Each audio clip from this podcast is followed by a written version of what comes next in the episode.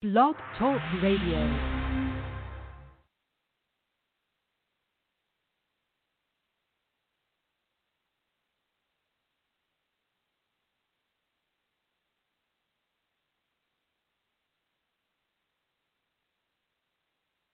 There is nothing more intoxicating than the meld of emotions and sensations that is Friday night. Friday night is the sound of that crowd, the pride of that community, the way that that grass smells.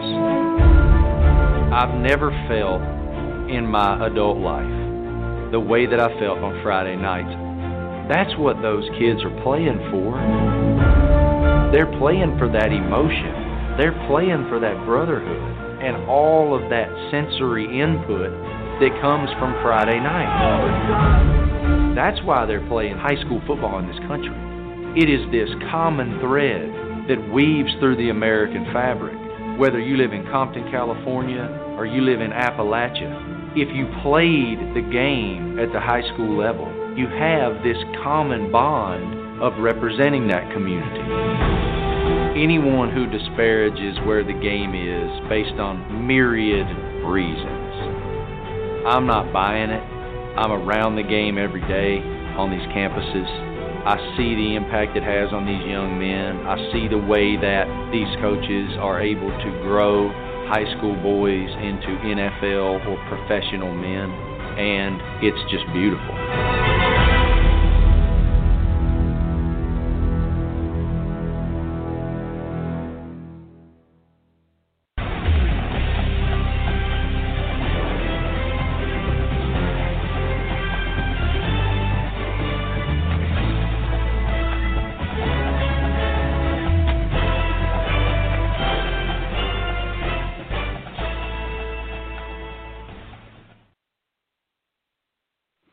Right, folks. It's Wednesday night at seven o'clock. We got a good show uh, coming up for you. We got an action-packed show. We've uh, moved some things around, as you've seen. We've had uh, Reggie, who's going to be coming in at six thirty.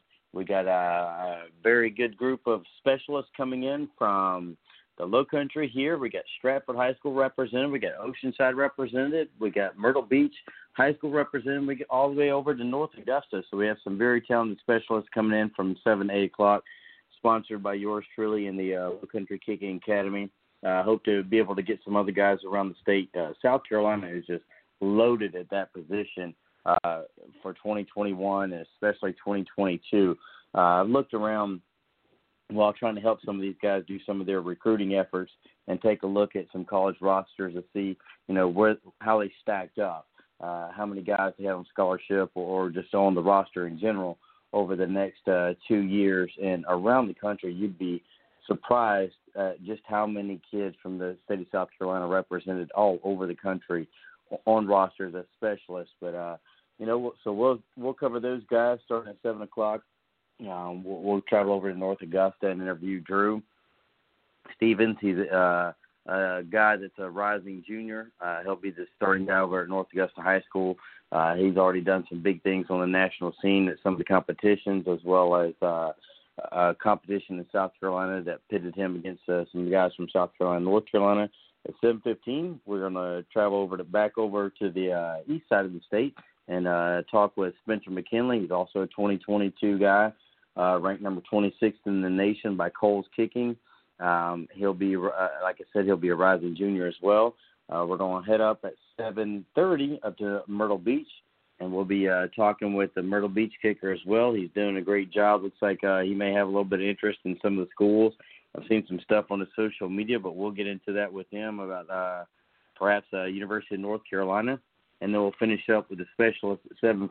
We're going to come back uh, to Low Country area and sit down and talk with. Uh, Stratford, rising sophomore. Now, this kid, if you saw him in the street, you'd think he's a, a defensive tackle who's a rising senior, but he's a rising sophomore soccer guy uh, playing football. Uh, he's going to be playing kicker for our um, for Stratford High School and Coach Denny over there this year, and that's Matthew Haas. So you know, so that's what we'll do from seven to eight o'clock. We'll bounce around and catch up with those guys and see what's going on with them and and what they're doing and how you know the kind of season and, and their goals for themselves and their teams this coming year.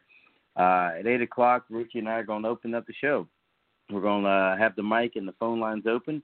Uh, there's so much to cover because we've kind of switched the schedule around uh, so much lately that we really haven't had a uh, the old sit down, coming to Jesus type thing with what's going on here, there, and everywhere. You know, so we'll touch on some of that during 6:30 with uh, Reggie Walker, who joins us uh, as usual every week. You know, obviously we've moved from Monday, um, or excuse me, Tuesday, Thursday to now Monday, Wednesday. So he's going to be joining us on Wednesdays. Uh, just kind of recap. So Monday, Wednesday is going to be your normal show with Southern Sports Central. That's Richie and myself. Uh, Tuesday, six o'clock. Everett Sands, if you tuned in last night, uh, has his show starting at six o'clock on Thursday night. Miss V and the South Carolina High School Blitz folks are taking over the show in the studio at, on Thursdays at 6 p.m.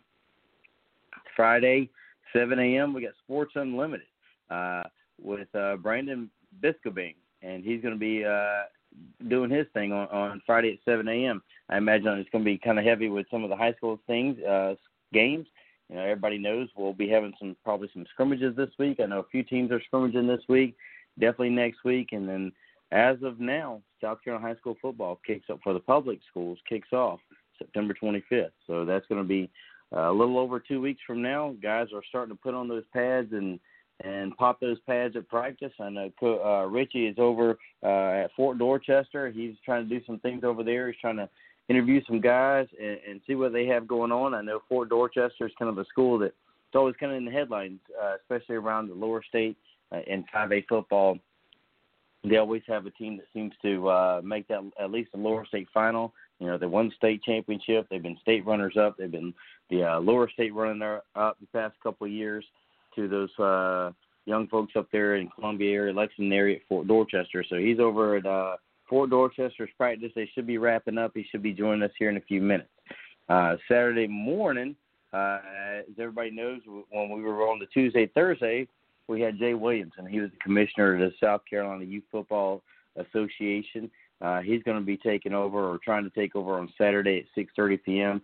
to recap uh, the week's games, uh, talk about some of those players who did well on the football field as well as the classroom. And again, it's not just football. He's going to be discussing some of the uh, cheerleading uh, young ladies out there who uh, are doing their best, rooting on their teams. Um, you know, they put in just as much time as the football players sometimes, and uh, so where he's going to be able to come on and talk about you know what's going on over the week, some of the games, give some highlights and recaps.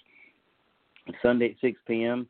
Uh, looks like we're kind of uh, we're hoping to set this up Sunday at six with the South Carolina Sunday Showcase with the Professor. Now uh, that's going to be interesting. It's going to be a kind of a wrap of uh, all of South Carolina sports uh, you know, throughout the week. And again, uh, that we're looking forward to trying to get that set up for Sunday at 6 p.m. So again, if you have any uh, questions about what lineup is, you can certainly check us out on Twitter at SO Sports Central. Uh, and that's, you know, there's a pin tweet at the top. It kind of gives you the uh, outline and the rundown of uh, which shows are going to be where. But Rich and I will be kind of directing traffic for for a lot of uh, aspects in this, and we're going to be keeping it going, keeping this show rolling you know, and we'll be on the shows with the other guys, or Richie was on last night with Coach Sands. If, if you know someone's new to this that didn't really know who Coach Sands was, Coach Sands has played. um He grew up playing high school football in Conway. He played football at the Citadel. He's on one of the famous teams. Some considered to be one of the greatest teams of all time in Citadel history. Knocked off uh, Arkansas on the road. Knocked off the South Carolina team. Uh, that team was pretty stacked back in the day for Coach Charlie Taaffe. Uh, he's uh, coached in Texas. He's coached in Arkansas. He's uh, coached at University of South Carolina as running backs coach. He's coached down uh, over at the Citadel. He's coached uh, most recently at Coastal Carolina, and so now he's kind of doing his thing. Um, I guess he, in, in a sense, is retired from coaching, but he's running the WES Foundation, and WES Foundation fosters inclusion by promoting excellence in sports, academics, life leadership skills, community engagement, service to all. It's the uh, West Foundation, and you can find that at wesffc.com and check out uh, what Coach Sands is doing for these young folks in the community. And like he said, you know, there's so much more to the game than just putting on the helmet pads, you know, tackling a guy, running a football, passing a football, kicking a football, catching a football. And so that's kind of what the West Foundation is doing and uh, you can check out more again. Check out that website and uh, see what Coach Sands has going on. But you know, at six ten, we're gonna roll along. We got, like I said, Richie will be joining us as soon as he gets done with practice. Six thirty. Our, our main man will be joining us, Reggie. Now, with the vote coming out, it looks like the Big Ten is definitely not going to play at least when the other uh, ACC, uh, SEC, and, and Big 12 get started. There's been so many rumblings lately that the Big Ten might start something in October or November instead of waiting until February or March or canning the season altogether. Haven't heard anything out of the Big 12, but as you know, uh, Reggie played for Joe Pa at Penn State. He has an ear to the ground when it comes to all things Big Ten. He's in the big major hub of Charlotte. Uh, he covers sports in the Charlotte area as well as being the voice for Gardner Webb and um, and Liberty University. So he's going to have his ear on the show. He's going to be talking to us about that. I'm sure he's got some better insight. And every time we hear something about the Big Ten, and a matter of fact, every time we hear something about sports in general as it relates to, you know, what may be played, not played when it comes to this virus, what you hear today might be fact. Then again, tomorrow it might change. And that's kind of the revolving nature that we're in, uh, similar to an injury report. You know, you look at your team on Sunday, they may have looked like uh, Super Bowl champions. Then you look at that roster report or that injury report on Monday, everybody's cool. You're looking forward to Sunday. You're going to win the next game and go on to the Super Bowl. Then all of a sudden you see on Tuesday or Wednesday, so and so tweaked an ankle at practice. Now you start feeling like, whoa, what's going on? Maybe we don't. What if that's your star player? What if it's your, quarterback, your running back, your defensive end, whatever it may be? That's kind of what the the nature of sports is right now that we're cover. Is that on one day one thing looks one way, and then the next day when that report comes in, whether it be a, a DHEC or a similar organization report about you know viruses and, and uh, testing levels and positive rates, kind of it's almost like an injury report where you see things aren't going to happen, and that's what happened this week. Um, I believe it was Baylor had their first game set up. They were playing uh, Louisiana Tech. Now Baylor has done all the things that they need to do uh, according to their staff and coaches, what they've put out on media all the media reports is they've pretty much been set to go. They're ready to play this game. However, it is reported at least that uh, Louisiana Tech may have had some COVID issues.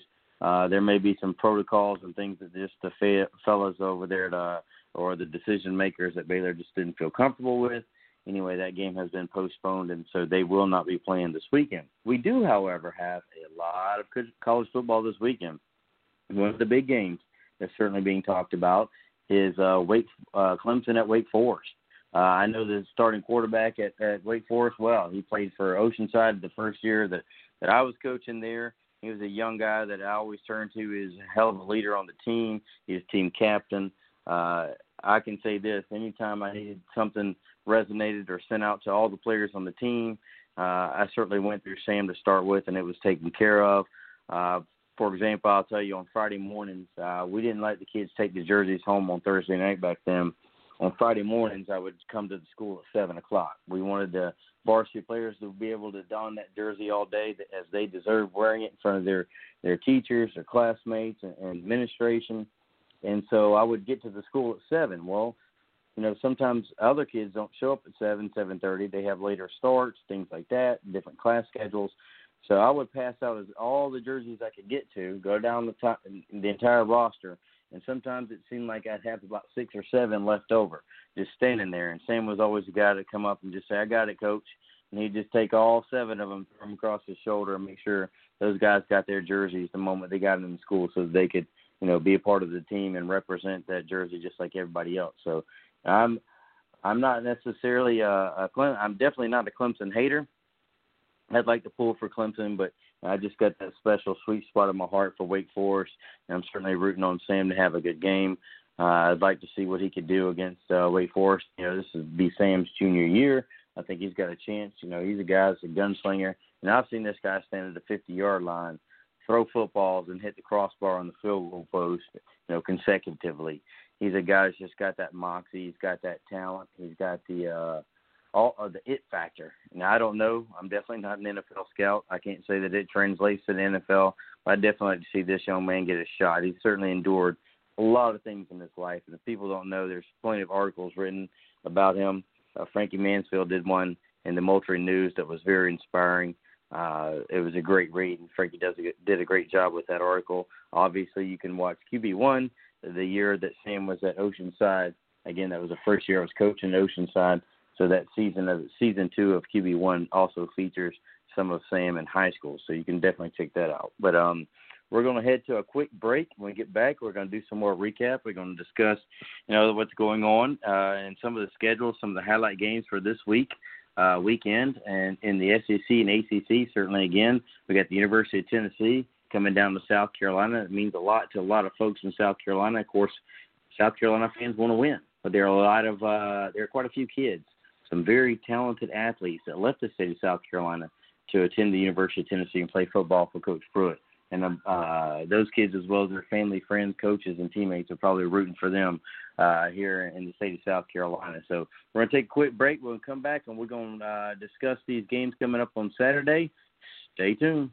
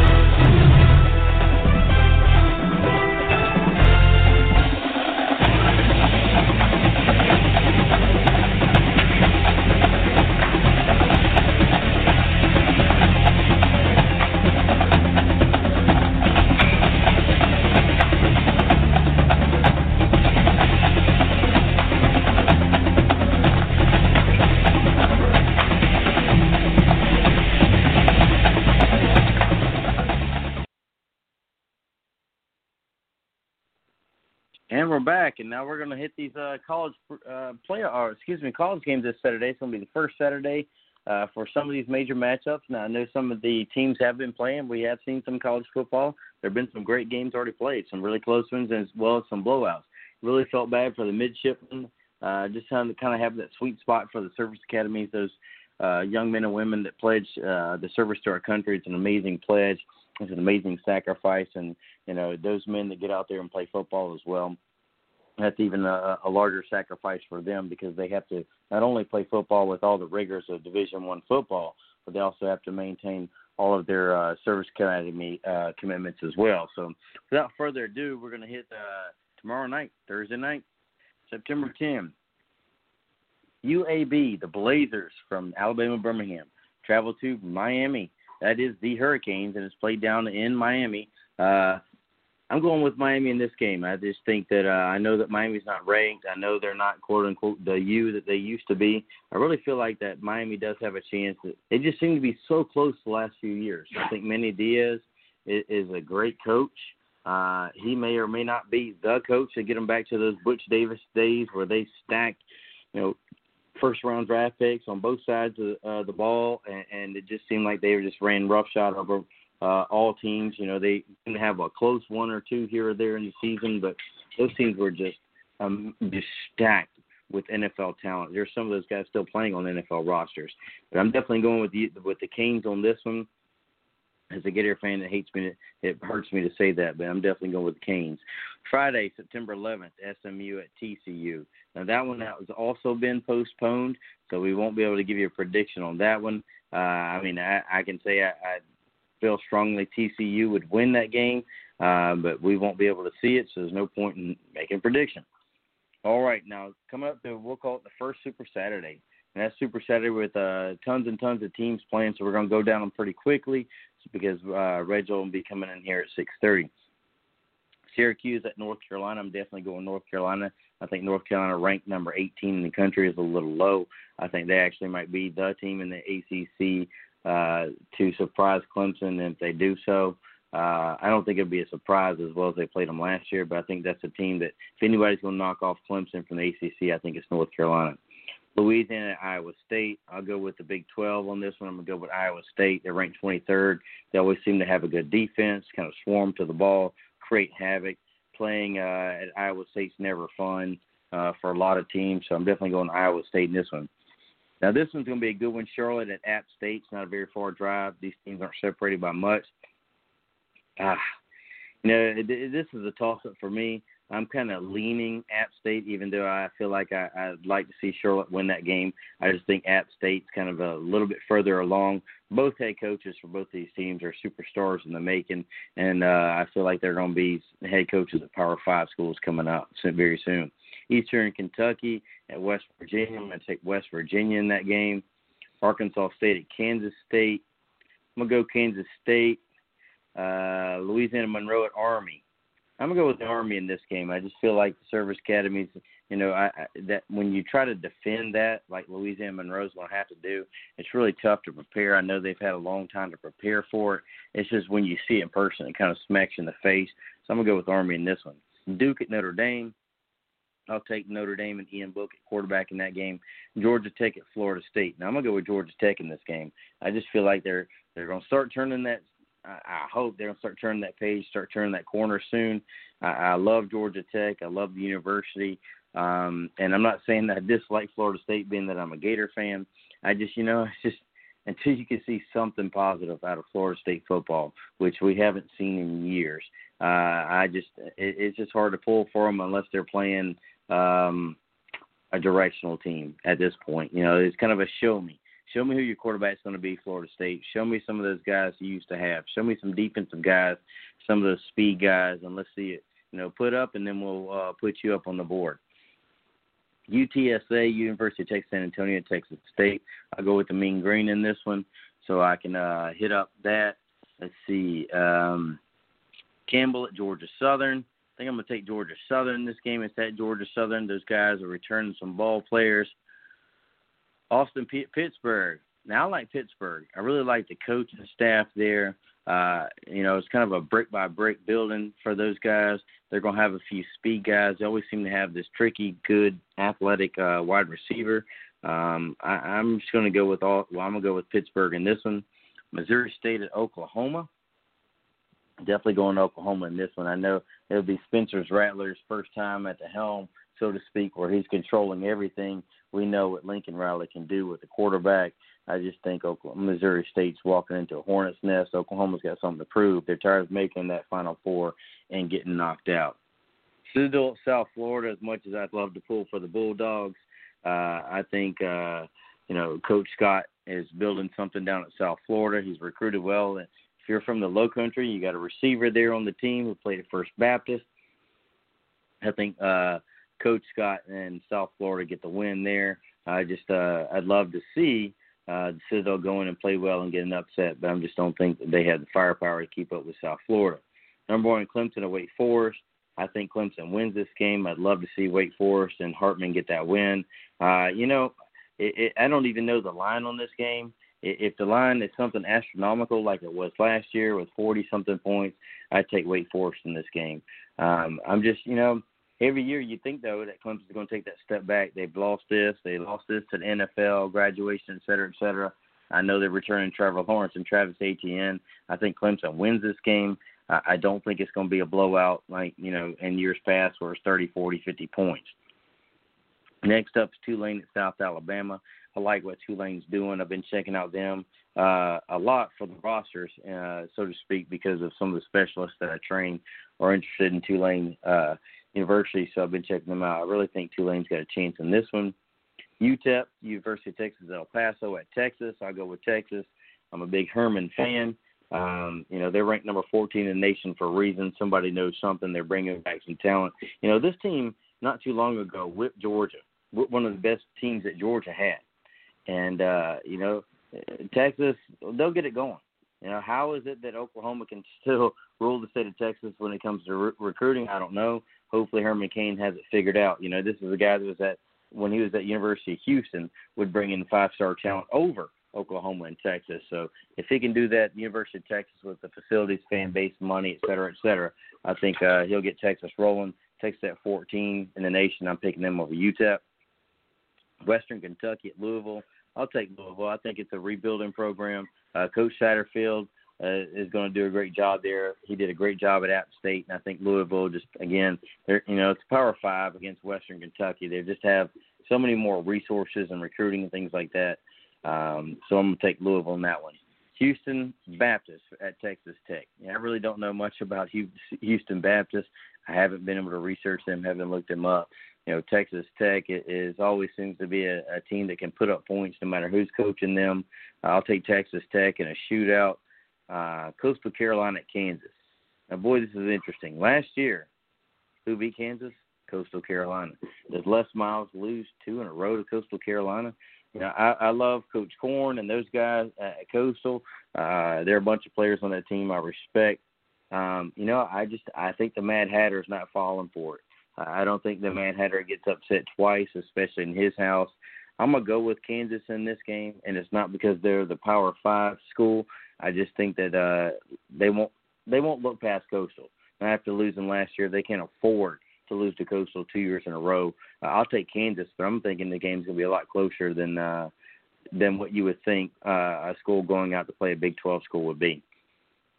So that's the lineup uh, for the weekend. And uh, you've heard my picks. You feel feel free to tweet back at me. Let me know your picks. Let me know where I was wrong. Hey, you idiot! How did you pick against my team? That's fine. Just give me some reason. If you think your team's better, or a team that I picked is better than the team uh, I didn't pick, or vice versa, you know, give me a shout out and let me know. Uh, you can hit us up on Twitter. Just put up that tweet that just says, "Hey, we're going to give those picks uh, coming up after break." Speaking of break, we're going to take a quick break here again. Uh, we're going to welcome uh, Reginald Walker Jr. is going to be joining us at 6:30. So we're going to hit that quick break so that when he calls in, we can get down to business. I'll see you after break.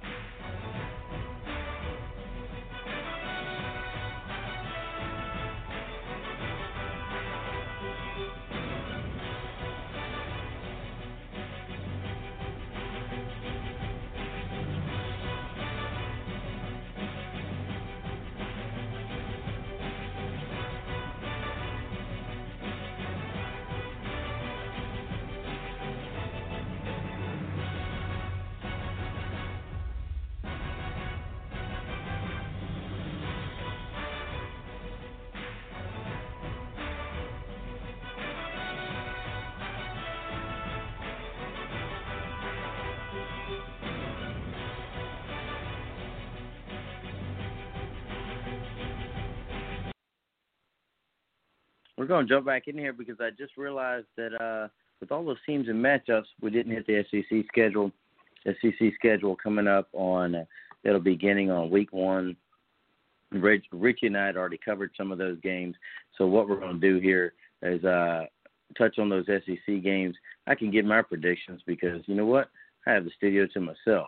Uh, Richie will be joining us soon, but until then, I'm going to give you my thoughts on, on the upcoming schedule. And uh, you know, we've covered some of those earlier. We gave our predictions. We gave you know who we thought would win this, that, and the other. And uh, you know, he didn't like some of my picks, but that's okay. So uh, without further ado, you know, first game again we're going to talk about will be the uh, South Carolina Tennessee game. Uh, I think Tennessee is going to come in and, and take that game. Uh, it, I'm not going to say it's an easy game. I'd like to see South Carolina win. There are a couple guys on team I want to I want to see do do really well. I just think Tennessee is now on a mission. Pruitt has to show himself. So we'll definitely see what's up with that. So um, for week one, Florida at Ole Miss, I'm gonna pick Florida. Florida in that game, they're ranked eighth. I think they have the best returning quarterback in the SEC this year. Uh, so we're definitely going with Florida, and I'm a Gator fan, so we're going to do with that. Auburn at uh, Kentucky at Auburn. I'm going to take Auburn in that game. Mississippi State at LSU. I'll go with LSU. Georgia at Arkansas. Definitely going with Georgia. Arkansas hasn't proved anything yet with the new staff. Alabama at Missouri. We'll take Alabama. Uh, Vanderbilt, Texas A&M. I think everybody's going to see what we see in Texas A&M, and that's going to be a bad behind team. They're going to put up a lot of points. They're going to have a nasty defense. They're going to be really, really fast to get the ball. And then finally, again, we're going to end up with Tennessee at South Carolina. I think Tennessee wins that game. But uh, so anyway, uh, it is now. We have uh, Reggie will be joining us here in just a second. Um, but we're going to turn it over. We're going to talk some Big Ten football, possibly. We're going to talk what's going on in the world of sports.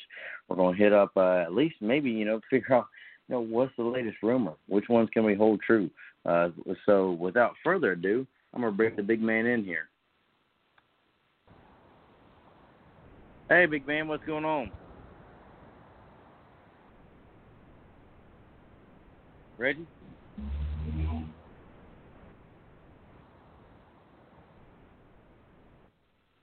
Hello, we got you on.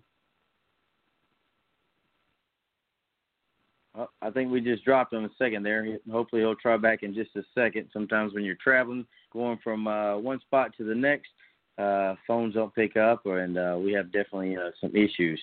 But um, I'm definitely going. We're going. What we're going to do now is we're going to try to pick him back up. And uh, give me one second. We're going to try to do that. But uh, while we're waiting, we're gonna give a, a quick shout out to. Uh, oh, let's see if we got him back in.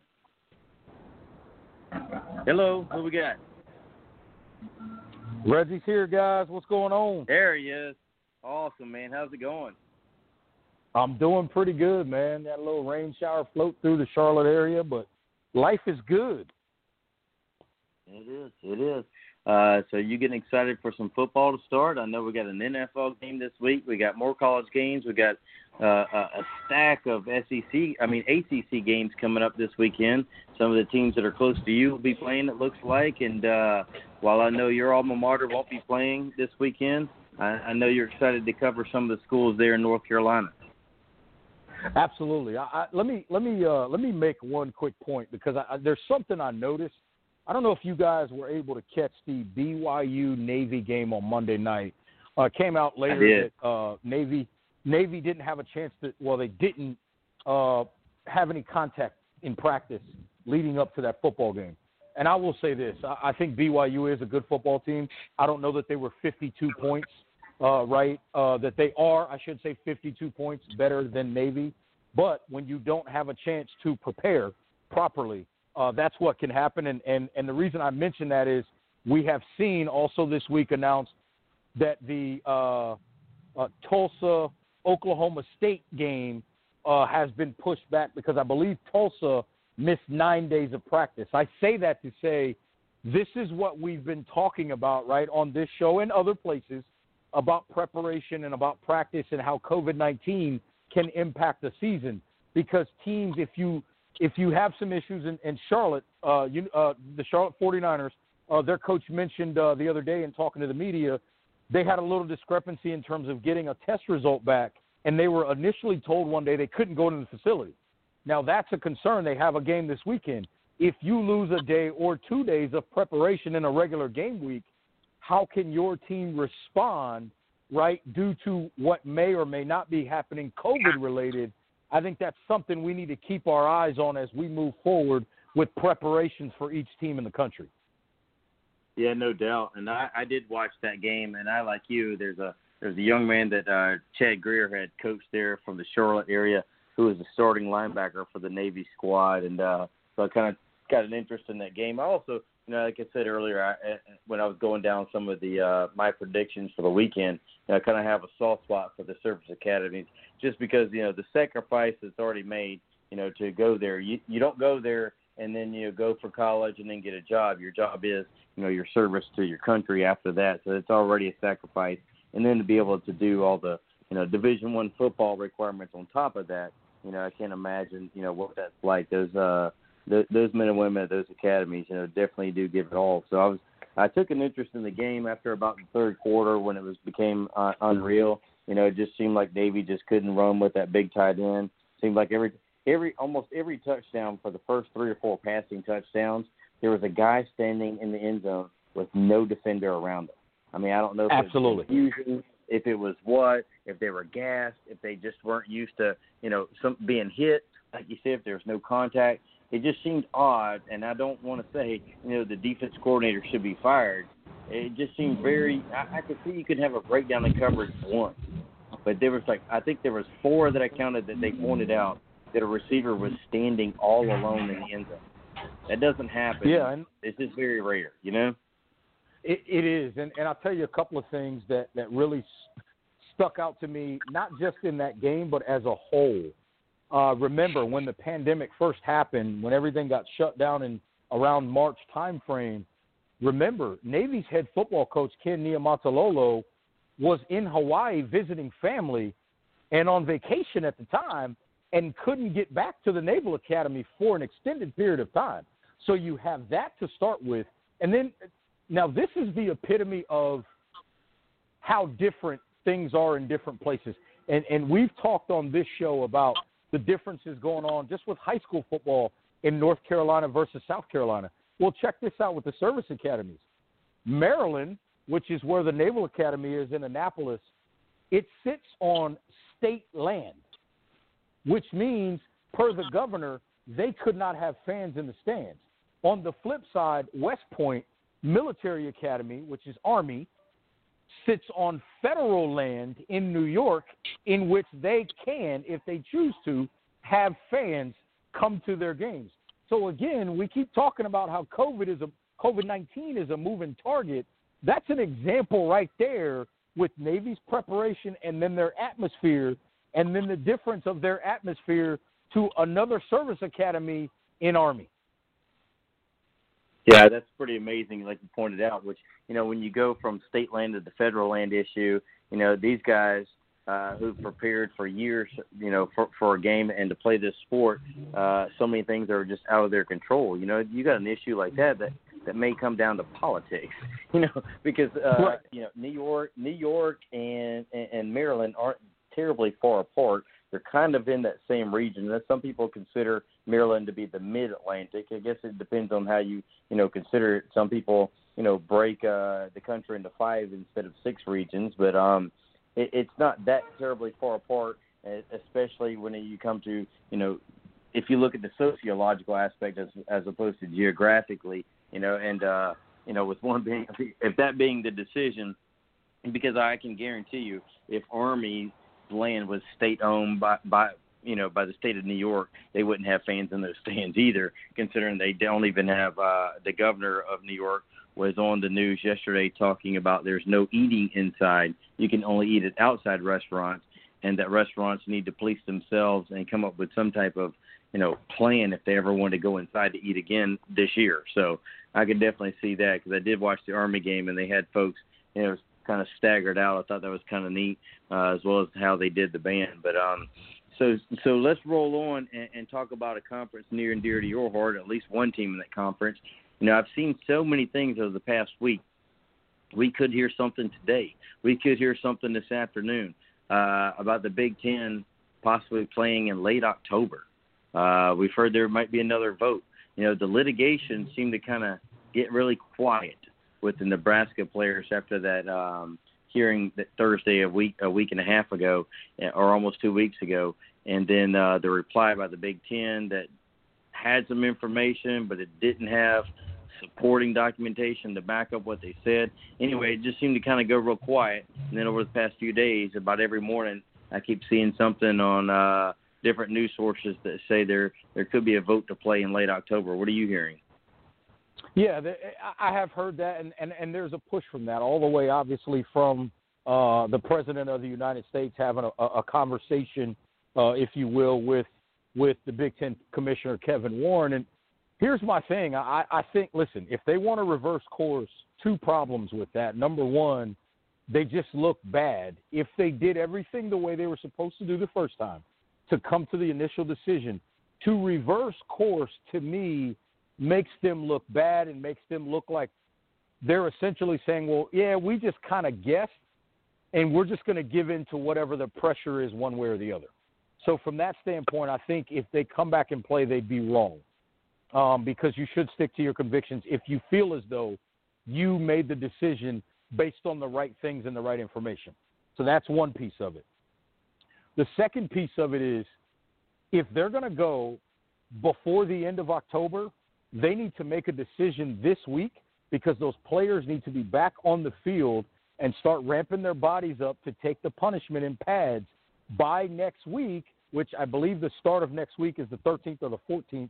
Uh, I believe Monday is the 14th, to give them five to six weeks to get their bodies ready to play football games live. If they don't, if they can't get this thing decided, essentially, in my opinion, this week, there is no way they can play one snap of a a legitimate college football game before November 1st. I just don't see it happening because it's not safe either. I agree with you there. Now, uh, I, you, you talked about putting pressure on someone. Now, uh, I can I, I kind of wonder, and, and I'll ask on you for your opinion on this. I, I know you're a a, a journalist uh, as well as you know you like to dig in. You like fact finding as much as I do.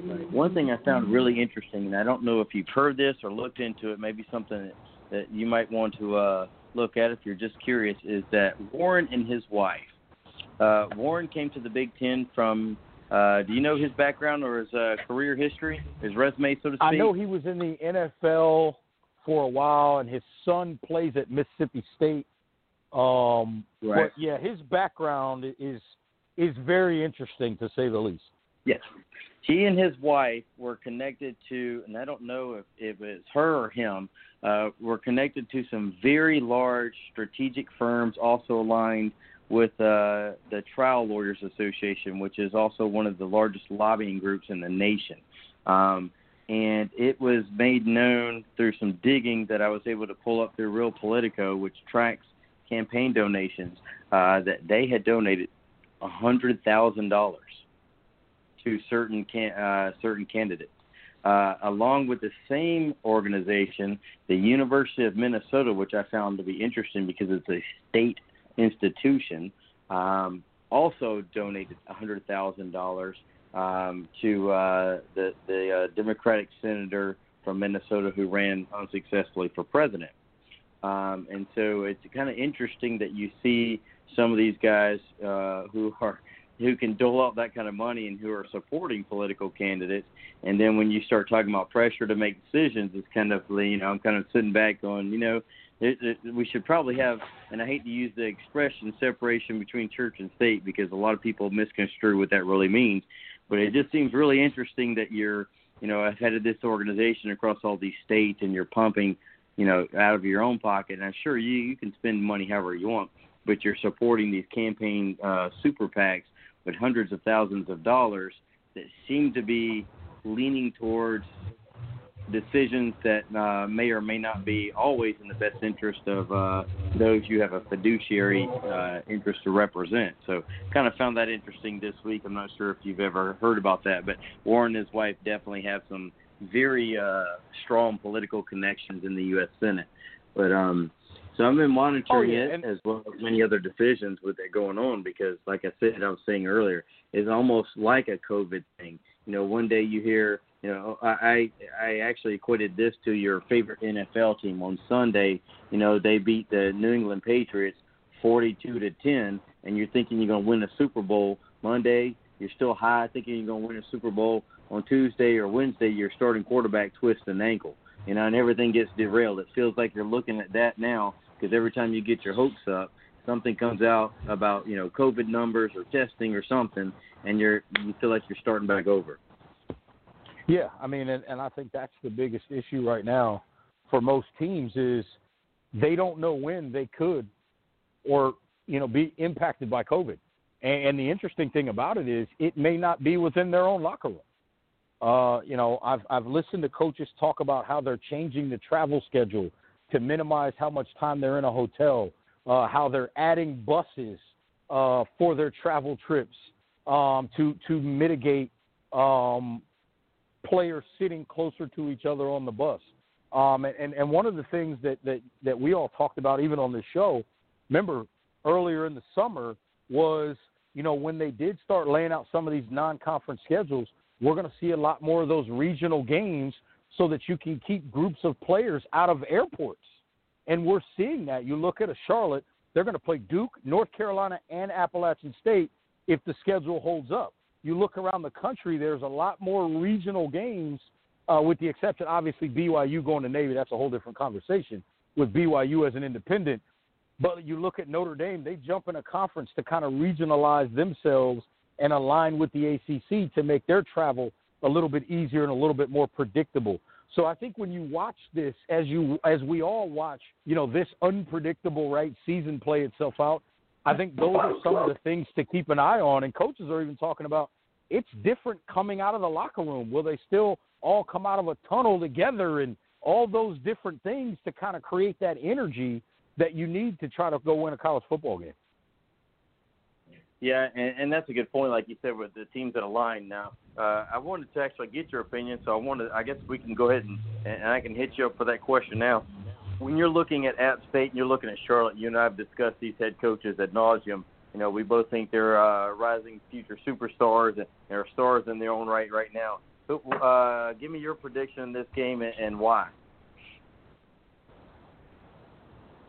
I didn't hear you clearly there. One more time.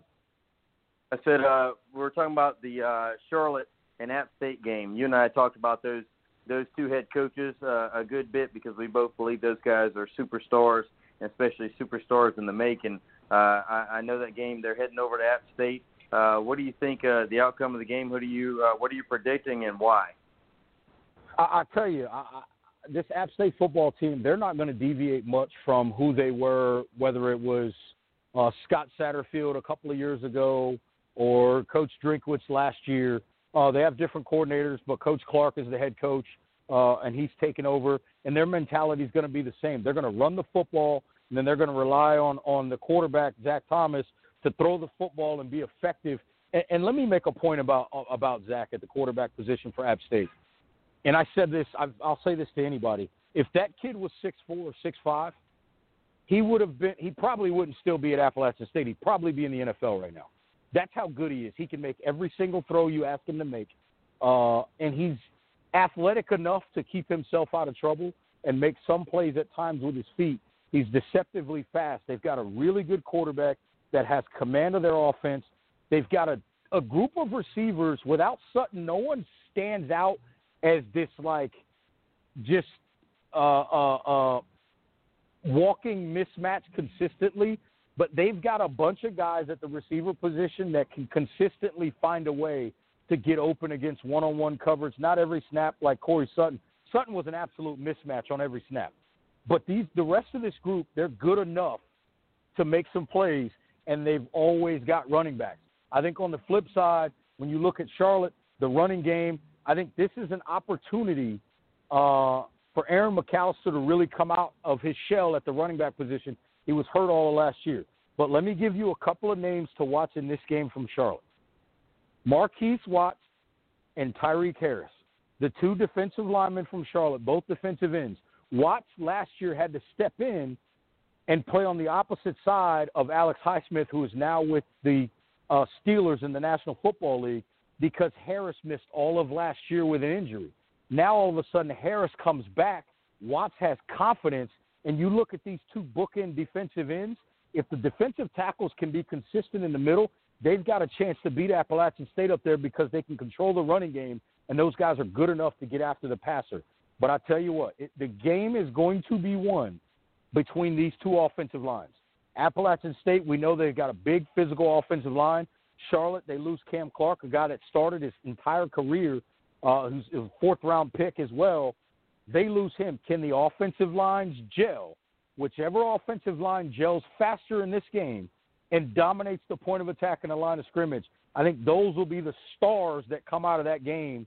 And one of those offensive linemen uh, on whoever, whichever group plays kind of better, uh, will probably be a guy that folks start talking about their draft stock after this football game. Yeah, no doubt. And we definitely, you know, South Carolina people in South Carolina, especially South Carolina fans, saw what that offensive line for App State can do once they start rolling. Once they kind of get that head of steam and feel like they can push you down down the field, it doesn't stop. And that's what they did. They just kind of continue to chunk, chunk, chunk, and kind of that three yard, four yard, five yard cloud of dust, and uh, just pushed South Carolina to a hole where it became a, a clock management thing, which may or may not be Coach Muschamp's uh, forte. And uh, you know, they they just beat South Carolina, and that was part of it. That offensive line, and you know, South Carolina had a defensive tackle that was drafted top ten in in the NFL, and they still, you know, that offensive line gels. And they don't have the biggest dudes on the field, but they certainly do play nasty. And um, so, so what other games? Obviously, uh, I would say Wake Forest and Clemson. Uh, I have some interest in that. Yeah, my girlfriend is a Clemson grad and, and a huge Clemson fan. You know, but yet, well, I'm uh, sure she's fired up for, about that 32 point spread, but I think that 32 point spread is a little high. I, I would I would take Wake to cover that because I think that's going to be about a 28 point game because Dabo's going to call off the dogs late.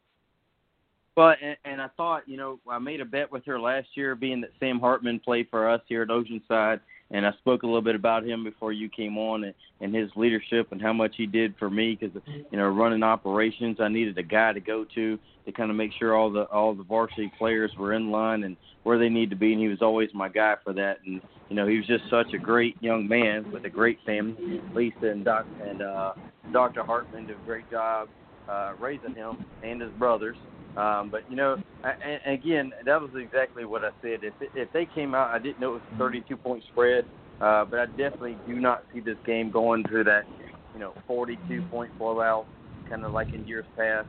I think the biggest thing is that Sam lost, you know, his best receiver in the game. However, uh, his former high school teammate there at um, Davidson Day, from what I hear, has been catching everything and so uh, that's going to be fun to watch. Again, you know, I, I'm I'm hoping Wake can win, um, just for a little bit of fun and a little revelry in, in in the house on Saturday when we're over there cooking out.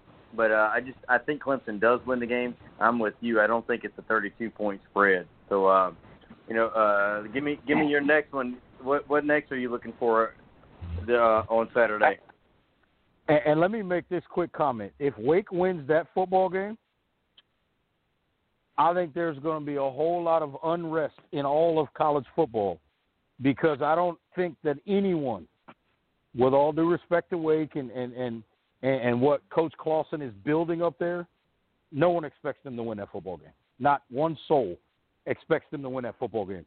Uh, adding to that, I, I think you know I'm curious, and, and I realize they're playing a UAB football team that I think is well coached. Um, but I, I'm looking at Miami because last year and maybe I was just I was just an idiot for doing it.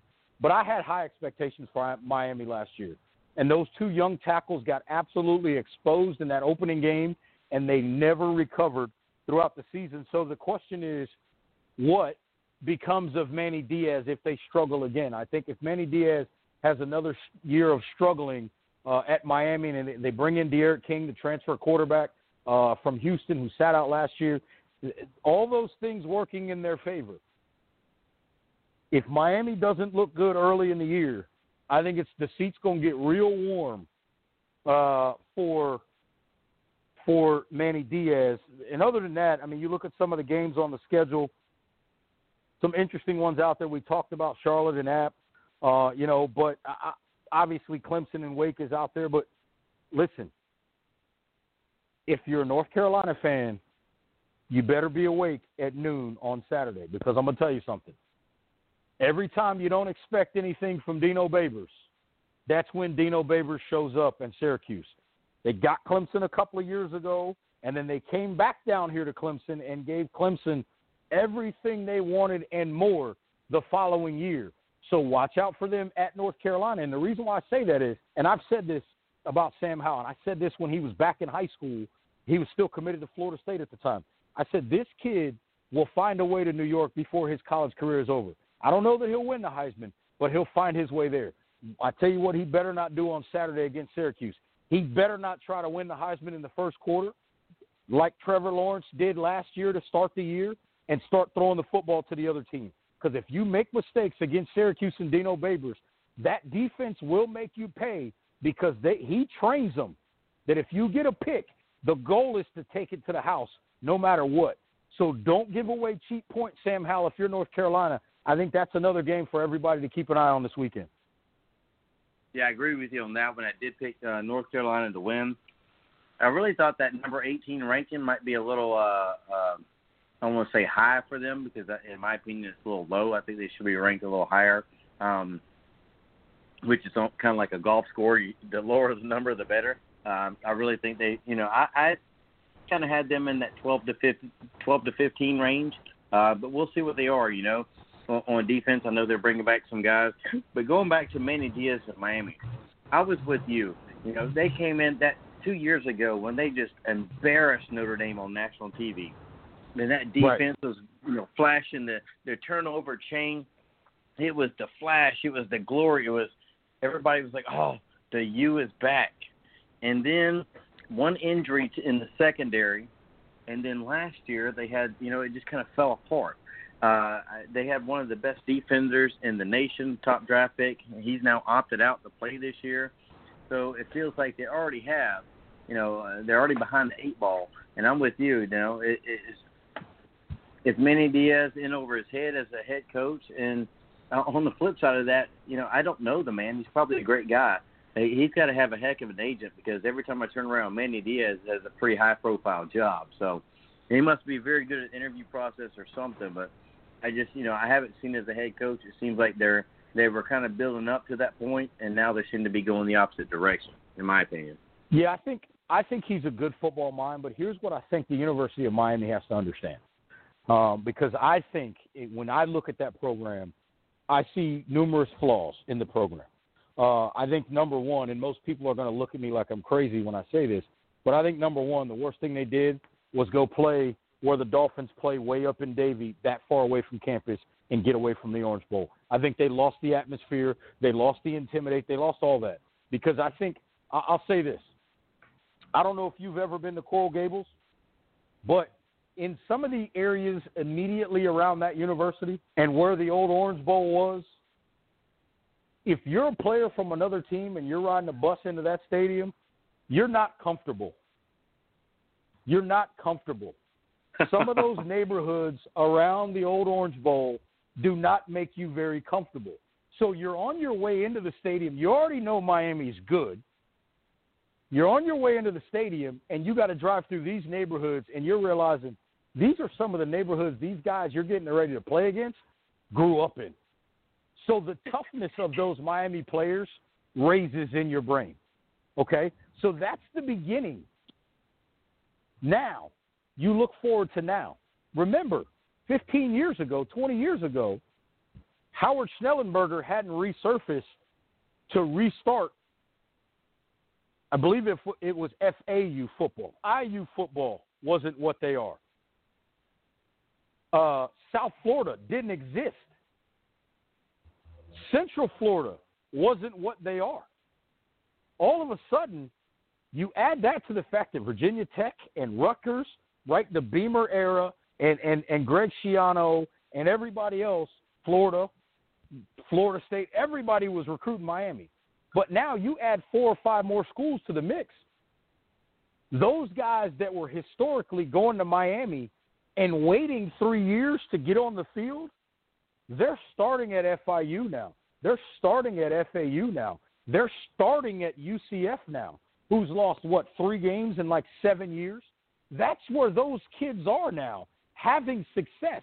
We saw a South Florida program with Jim Leavitt a few years ago in the top five. Years before that, those would have been the players that would have been backups at Miami waiting for an opportunity. So I think the university has to accept who they are and what they are. They no longer have the atmosphere, they no longer have the intimidation, and they no longer have the depth and dearth of players from their own area to draw from because they're all somewhere else. Yeah, fun fact. Uh, when you asked me if I'd ever been there, I actually interviewed at uh, both University of Miami Law School and St. Thomas Law School.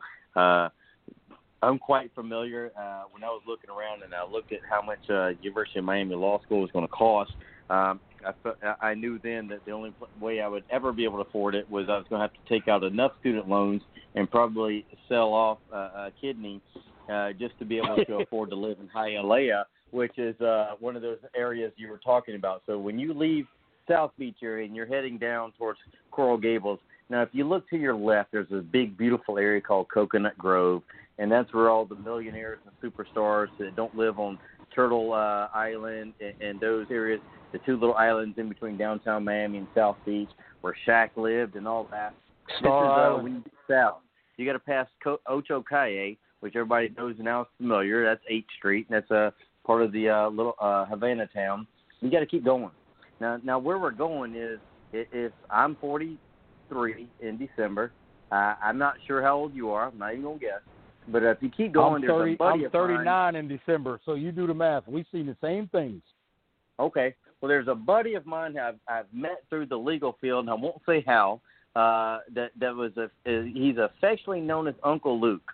Now he still lives down Mhm. there. He still runs the youth football team. He and I talked uh, on Twitter on DMs not too long ago over an athlete, and uh, Uncle Luke has always talked about Hialeah and so, and, and once you get past as he calls it Havana Town. so you know it, it's a very different culture. It's not the South Beach where everybody's beautiful supermodel rolling in a, a Lamborghini or a Ferrari. And, and you're right because you would fly into the Miami airport, which is over by uh, the American Airlines, not too far from American Airlines Arena, but it's still close enough to that I-95 corridor that touches uh, North Miami. North Miami is a different world. So you get on the interstate and you you head on down and you can see the big buildings off to your left, and then the interstate ends into Highway One. Well, that's about it, Little Havana. and you look left, you Mhm. look right. The interstate is now blocked on the side and instead of pretty little scenic walls or big skyscrapers. It's now a rusted chain link fence. so it's, That's right. You know, with cars with cars that have banana trees growing in the middle of them because they've been sitting there for 20 years, and uh, you know, Mhm. so it, it, it's a beautiful area. I love the people. I love the culture. Uh, I definitely it's one of my top areas that I'd love to live when I'm done with what I'm doing. Um, but you're right. But then you got on campus now, and I'll tell you when I interviewed there, that was when Butch Jones was running things. They had the they had just opened a new aquatic center, and they the practice field where the University of Miami practiced had no fences, had no bushes, had no walls. They were not inside a stadium. It was on campus, in the middle of campus, with no fence. They were that right. confident they didn't care who came to see. I watched Edgerrin James take handoffs, you know, as a running back there, and they didn't That's care right. because they were just that bold. They knew in 2000, 1999, when they beat Florida in that Sugar Bowl, they knew that was they'd only lost one game that year, and they knew that cost them the national championship. The next year they went undefeated, won the national championship. Next year went undefeated. We all know what happened uh, with Ohio State.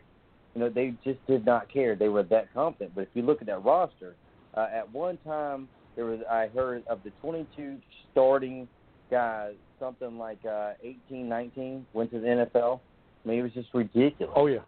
So, but yeah, it, it's it's a great it's a great university. Um, I love the university. It's very special. It's the first law school that accepted me, um, and I got to see it. And it was a whole different from where I grew up from. It was a neat experience. But uh, I'm with you. You know, until they get the the only way to get that swag back was kind of like the old wrestling guys.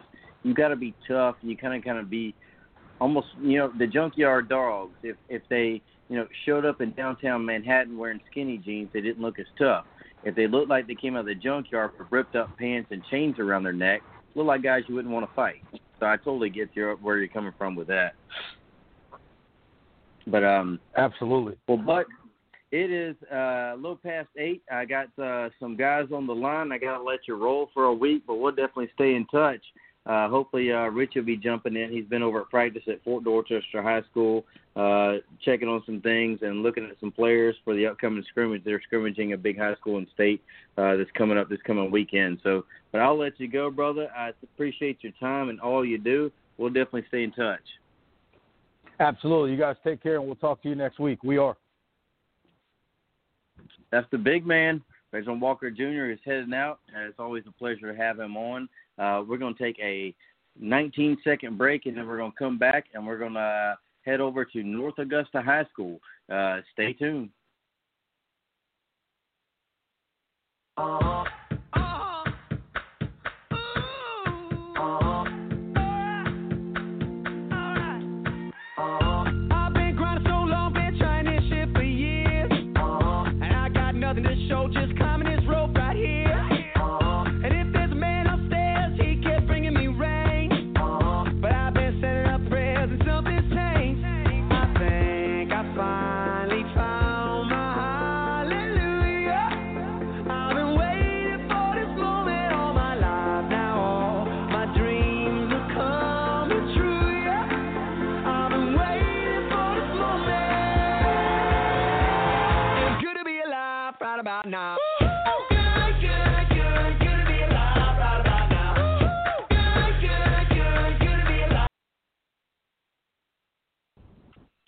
All right, we're back. We had to take a quick break. Uh, let's go. We got uh, our guys on the line. Uh, where are we at? And uh, where are you headed, Drew? Uh, I'm in the car currently. I am. so you're finished with game. football practice, right? You finished with football practice over yeah. at North Augusta. So where are you headed now? Uh, I'm headed to a soccer scrimmage after just finishing football practice.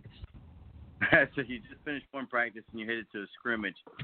All right, buddy. Well, uh, introduce yourself. I, I, I know you and I talked a little bit, um, or, or, uh, Big Tim via text message. So um, introduce our listeners to uh, who Drew is. Uh, give us some background and uh, let them know who you are and where you're going. Uh, my name is Drew Stevens. I go to North Augusta High School in South Carolina. I'm a 2022. I'm a kicker, and I'm six foot 170. 170 pounds. Now, Drew, I've seen you at a lot of competitions and uh, some training things throughout, uh, really going back into the spring and throughout the summer. Now, uh, I, we were just in uh, Charlotte a couple weeks ago. Uh, talk to us a little bit about the training for people who don't know, you know, kind of what a kicker does. Uh, I know I've discussed a little bit, but you know, kind of give us, uh, you know, your perspective and, and your side of it with uh, what all you've been able to do and, and what you're doing to try to reach your goals. Uh, well, I started kicking freshman year, and early on I was really big into soccer, thought I was going to go there. And I started kicking early on, and I, I thought, hey, I really like doing this, and so I started actually really getting into kicking, researching it, going to camps, and uh, that's when I really started taking it seriously. And most of the time at practices, do about like 20 minutes of just field goal with the team and stuff, and other than that, I just do kicks or one steps, no steps off to the side with with like a kicking net or another player. So uh, we've got your height, your weight, your high school. Uh, what's your uh, give us some PRs on, on your kickoff, your field goal, your punt. Uh, where you at with like you know so your PR, your personal record for those. Uh, personal record for kickoff. I'm pretty sure the farthest one I've ever had is 71 yards, and field goal. My personal record is 60. And I saw that Not 60. Uh, yeah, I saw the video of the 60. So, have you been able to uh, do that trick? I think Parker White was one of the guys that kind of put it out there on social media. He's the kicker for South Carolina, and the guy you worked with at the Kohl's thing, where he puts it on the 50 yard line boosts it through one one upright, spins the ball, a, a second ball there, and boosts it through the nut, uh, another. We're gonna see one of those videos from you soon. Uh, you yeah yes you will. At least you will see an attempt. At least you attempt, man. I, I like the uh, you know, the humbleness of it. So um, you know, September one came, and, and you're a rising junior uh, my understanding is you got some love from some of the schools. If you feel comfortable, um, talk to us about some of the schools you heard some of the love from and, and what you got. Um, I heard some from Coastal Carolina. They got in touch with me on uh, like first day of September, and really they were the first one. And then another school was Ohio University and Temple and UCF. So that's a variety of They all things like up and down the uh, East Coast here, so to speak, except for Ohio being in the Midwest. Now, if you could uh, map out your future, uh, you know, I'm not going to ask you to pick a favorite college, um, but what what are you looking for in a university or college at the next level? Uh, really, I'm just looking to find a place where I can help the team win at any cost, cost, and uh, a place that offers like the degrees I would like to be in, like or things I would like to major in, like business or engineering is really the two things I've been looking at. Well, that's what I was about to ask you. Um, so I'll go a step further since you said business or engineering. Uh, is there a certain type of or field of engineering or a certain type of uh, business or, or field of business you're interested in? Um, business is finance because that's something that my dad would do, and he could really help me out with it. And getting into a job with business and civil engineering because that's just what I love the most. I've always loved to build things and like building with Legos, and it really just carries on into like yeah. Yeah, and totally um, get that. I love that. That's my favorite subject. Civil civil engineering so is kind of one of those things that they always uh, equate that to roads and bridges and, and city planning. But uh, so let so um, there are a lot of schools that offer that, and uh, you know, especially with the business side and finance. You know, I know your dad's in finance. Uh, you know, when uh when he's uh done driving you there, just you know, tell him uh, we understand finance and ask him uh, to let us uh, hold a couple thousand since he's uh, into loan and can help you. Maybe he can help us with that too. So tell Big Tim over there, just kind of nudge him and him we we want to hold a thousand uh, for some radio equipment. But um, seriously, so uh, you guys didn't get. I I know you travel and compete uh, alongside uh, some of the guys that I work with and know very well with Spencer, and you know, thankfully I've gotten to know you and your family a little bit. Um, you know, when you're going into a competition like some of the competitions over the summer, uh, mountain climbing aside, you know, what are some things you do to prepare for that?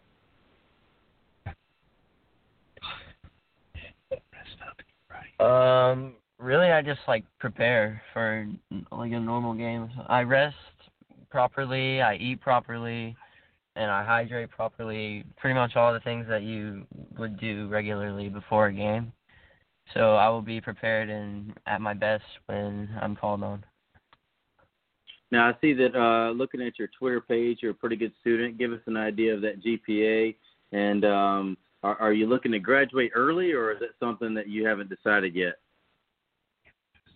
If I get a scholarship, I have considered graduating early.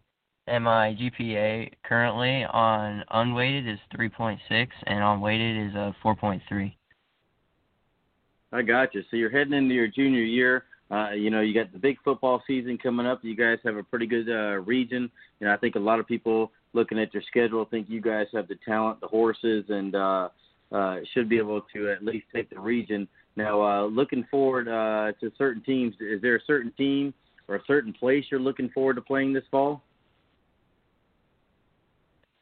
Um, all home games. Our home games are crazy. The atmosphere is like no other you've seen in our state, and just even half the fans being there, which we are allowed, would still be great in our game. So all our home games really is what I look forward to. Just running out of our Well, I'm- tunnel. I'm gonna throw you a curveball, and we won't put it on Twitter.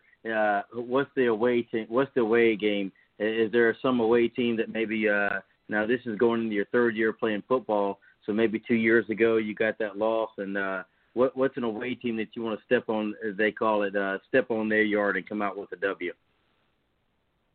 Um, a team that we would really, really, really love to beat, uh, Strom Thurmond, because they, for some reason, think they're better than us. I'm trying to be humble here, but uh, we would like to put them back in their place.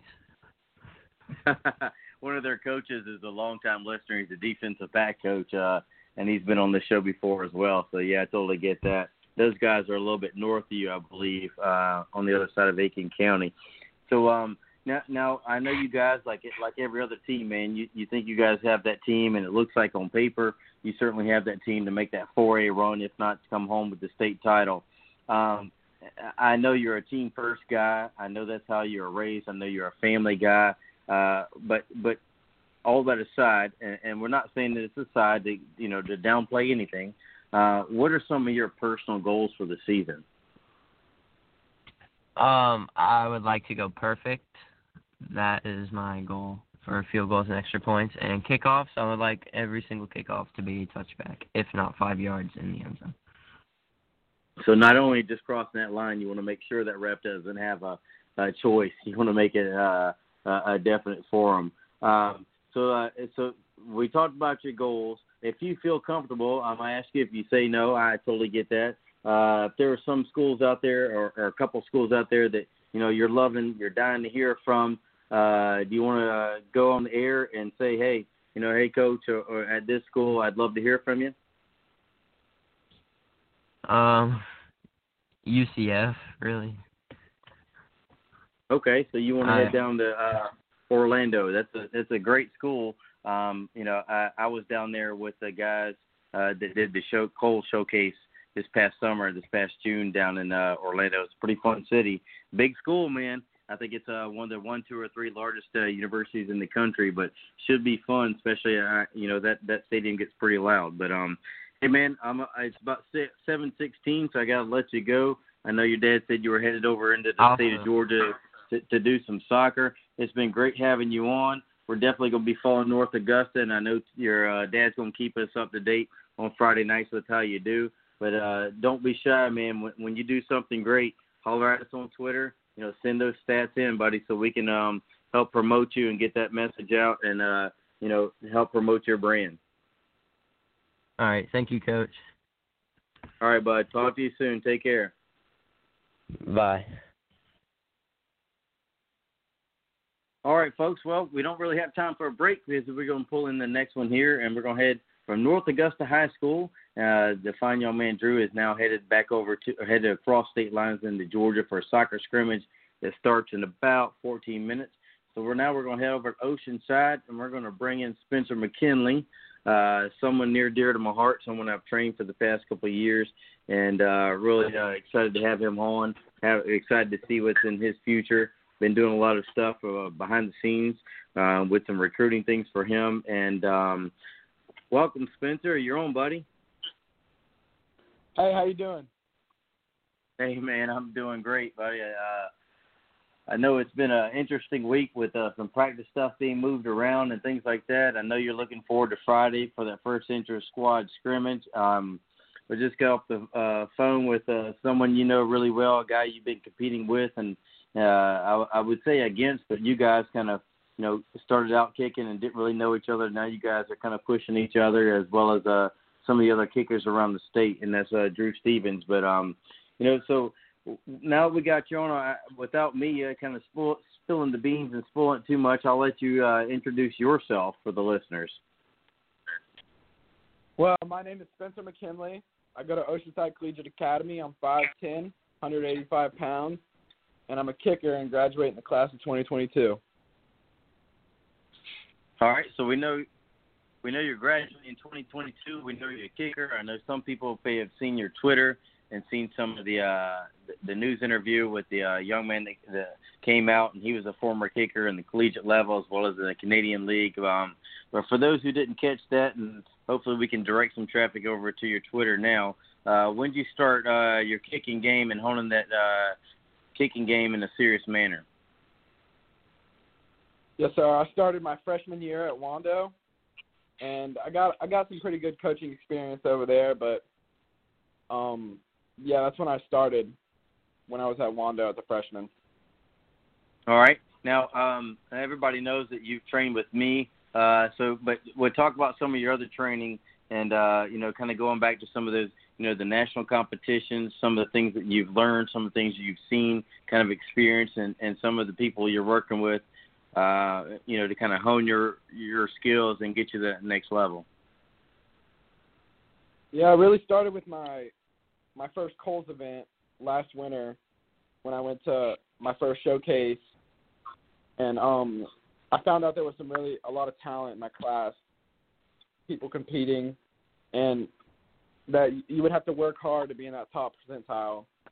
And um, I learned a lot from that showcase, and it brought more to come. And I've just been enjoying all of them ever since, and I love going to them. And I've been training a lot with Dan Orner now. Right. I've been training with Dan Orner out of Charlotte, and he played at the professional. le- He played at the professional level, and also played at UNC Chapel Hill at the collegiate level, also. And um, yeah, it's been a good experience and a good run so far. Well, I know the 2022s hit that magic date on September 1, and uh, that was kind of the opening, the, the floodgates for, for calls and texts and some of those graphics on Twitter. Um, now, now looking around, I noticed that position you play is kind of one of those kind of slower recruited positions. Doesn't seem to pick up until after your junior year. Um, have you heard from any schools uh, in, in your DMs or, or, or, or uh, phone calls or messages, things like that? Yeah, I've heard from a few. Um, not really talking to any of the coaches yet, but I've a few schools have reached out and check how it's going and see wish me luck in my season. And I'll be glad to reach reach out back to them after my junior season. Yeah, I know a lot of guys, and I know from experience last year, you're a kickoff specialist coming in as a sophomore uh, and, and playing on the varsity level for the first time. You sat behind a guy uh, who, you know, broke every record uh, known to your school and, and had a great season in his own right. You know, but now now the reins are handed to you. You know, you're the kickoff and field goal guy. Uh, you know, a job that you and he, uh, you and Haynes split last year. Uh, so, so looking at that, where you have both jobs, and I know you've told me that you're trying to push for that third kicking job. Uh, you know, so, so what are you looking for? Give me your expectations for this season, handling both of those jobs.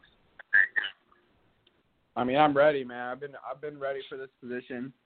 Um, I love Chris, and I'm glad I can take over spot this year because, I mean, I'm ready to just break all those records. I mean, I, as much I love Chris as much as I do, but I'm ready to just I'm ready to go out there and prove myself to everybody and show that I can really compete at that level. no doubt, man. We're going back to uh, some of those colleges. So if you had, uh, you, you know, if you want to, that's fine. Uh, to share some of your dream schools, you know, so what are some of the schools if if you had it and you said, hey, coach, you know, at this school or that school, you know, here I am. I'm Spencer McKinley. Just give me an opportunity. Uh, who, what are some of the schools that you'd send that message to? I'm gonna say my top school is gonna be Ohio State. My dad went there, and I've been there a lot of times, and I, I yeah, I really want to go there. Well, that's awesome, man, to have those big dreams. I know that's a school that you've been a fan of and actually went up there and visited with you guys, uh, you know, while we took my son while you were up there competing in the kicking competition. Now, um, it, it, this year, you know, academically, I, I know you got you're you're pretty set academically. I know you have some academic goals. Uh, t- talk to us a little bit about that. Where's the GPA and where are you trying to get it after this year? I'm just trying to work it up as much as I can. I mean, I'm pretty solid right now, sitting at like about a three five, but always gonna push for better and more.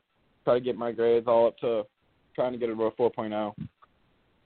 Yeah, because you know the the the higher you can get, just like I told you, that test score. You know, the more money. If it's not Division One, if it's a Division One level A, if it's a Division One, that you also get a preferred walk on. Sometimes they can give you a ton of money based on your grades and uh, and test scores.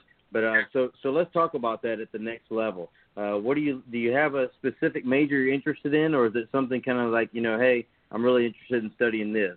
You know, if it's a major, you know, tell us uh, what that major is that you're interested in pursuing.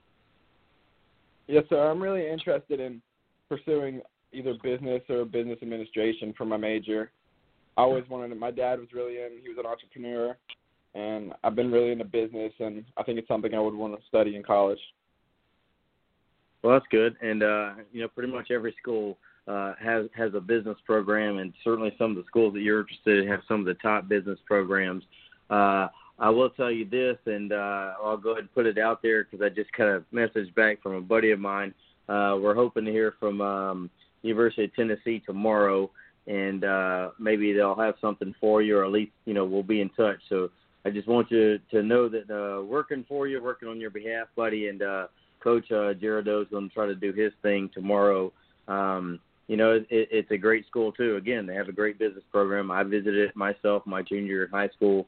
I know that's an area that might be close to some of your family and, and people, you know, where where your your dad has worked and and grandparents have had a place up there. But uh, you know, so we'll keep working on that, man. You keep working on your uh, on your end. I know you're trying to do as best you can in the class. I know you started out pretty hot this semester. I want you to keep it up. Um, but you know, uh, going forward to this season, you know, I asked Drew. I said, "Man, what's your what's your biggest goal?" I know your goal is you're a team first guy. I know you're a team first guy. You know, you want to see your team win every game, just like last year. You won every game but the last one, and that was Lower State Championship. Um, you know, uh, give me give me some of your goals. I know you talked about breaking Chris's records uh, with with field goal and kick scoring, uh, but give me some of those uh, records you're looking forward to this year. You know, kind of a personal. Hey, man, this is my PR for the season. This is what I want to do. Yes, sir. I'm trying to get I'm trying to get all my kickoffs 75% or more touchback. That's a big goal for me because last year I, I I had a good season of kicking touchbacks, but kind of slacked off because I did it so much. And this year I just want to make sure I get them all out there. And also, I don't want to miss any PATs or even field goals for that matter. And I mean that's a goal for every kicker, but I really just want to do anything I can for my team so that we can win games. And for those who hadn't uh, seen your your videos, uh, give me some PRs. What's your longest kickoff? What's your longest field goal? Uh, my longest field goal right now is sitting about 60 yards, and then um, for kickoff in competition, my long was 69 yards with about a three six hang time. Yes, sir. No doubt. Now, and I, asked, I was going to ask Drew about this, and kind of got the, the the side eye. I know you're kind of feeling the same way a little bit. Uh, some of those kickers, place kickers, and kickoff guys don't like to talk about it. But there's that other side on punting. Now, my understanding is you may or may not hit a 50 yarder the other day, uh, a punt with about a four or something, close to a five second hang time. Is that true? Yes, sir. I did that in practice the other day, actually, and it doesn't happen a lot for me since I'm not a pure punter. I don't punt a lot, but I'm trying to really get that in there because it's important to have as as a backup weapon to for the collegiate level. You never know what they're going to need, whatever the team needs.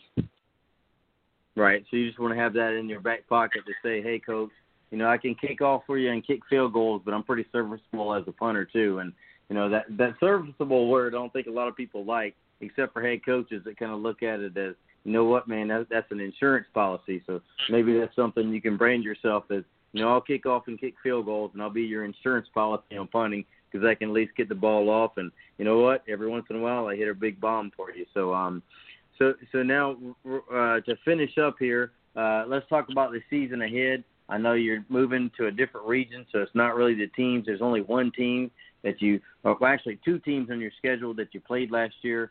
One is Gray Collegiate, and the other one is North Charleston High School. Um, you know, we're not looking for bulletin board uh, material, so to, you know, nothing like that.